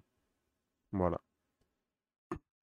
On disait Cortex que Airborne Rangers, c'est dans la même veine pour les mêmes raisons, mais tout à fait. Dans Airborne Rangers, tu as beaucoup, beaucoup de cartes par contre. Euh, mais c'est en effet, tu as payé plus cher pour euh, la production locale. Enfin, la production verte en tout cas. Mmh Et euh, Urban Rangers d'ailleurs, que je trouve vraiment très cool. Très, vraiment très bon. Mais, mais voilà. C'est pour les mêmes raisons en effet que tu payes plus cher. Ouais. Bah, voilà. voilà, on a fait le tour. On a fait. Bah... On a été, un, on a été un peu long quand même. C'est 3h20. c'est vrai. un peu moins de 3 heures. Voilà. Il y a tout. Il y a tout dans cette liste. Il y a de tout, et puis il y a quand même pas mal de jeux au final. Ouais, mais de rien, il y en a pas mal. J'espère que ça pourra vous aider en tout cas pour faire votre, euh, vos cadeaux de fin d'année pour Noël. Euh, Est-ce que ça vous a inspiré en tout cas? Peut-être ça vous amènera sur d'autres euh, jeux. On aurait pu en citer beaucoup plus, hein, mais on aurait dû être là au moins jusqu'à demain soir sinon. Parce que voilà, il y a énormément de bons jeux qui sortent. Là, déjà, vous avez vu qu'on a, eu du mal à, on a eu du mal à se limiter à trois jeux des fois sur certaines catégories.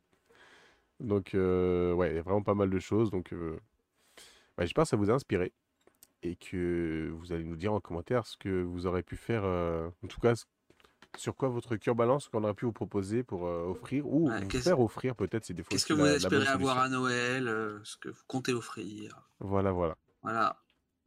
Puis n'oubliez pas hein, la petite cloche, s'abonner, etc. Le petit pouce, ça fait toujours plaisir. voilà, ça nous aide beaucoup. Donc Merci à vous en tout cas de nous avoir regardé jusque-là. Et ah. à dans 15 jours. Et voilà, on se revoit dans 15 jours, tout à fait. C'est ça. Ciao YouTube. Bonne soirée, salut. Allez, bonne soirée, ciao.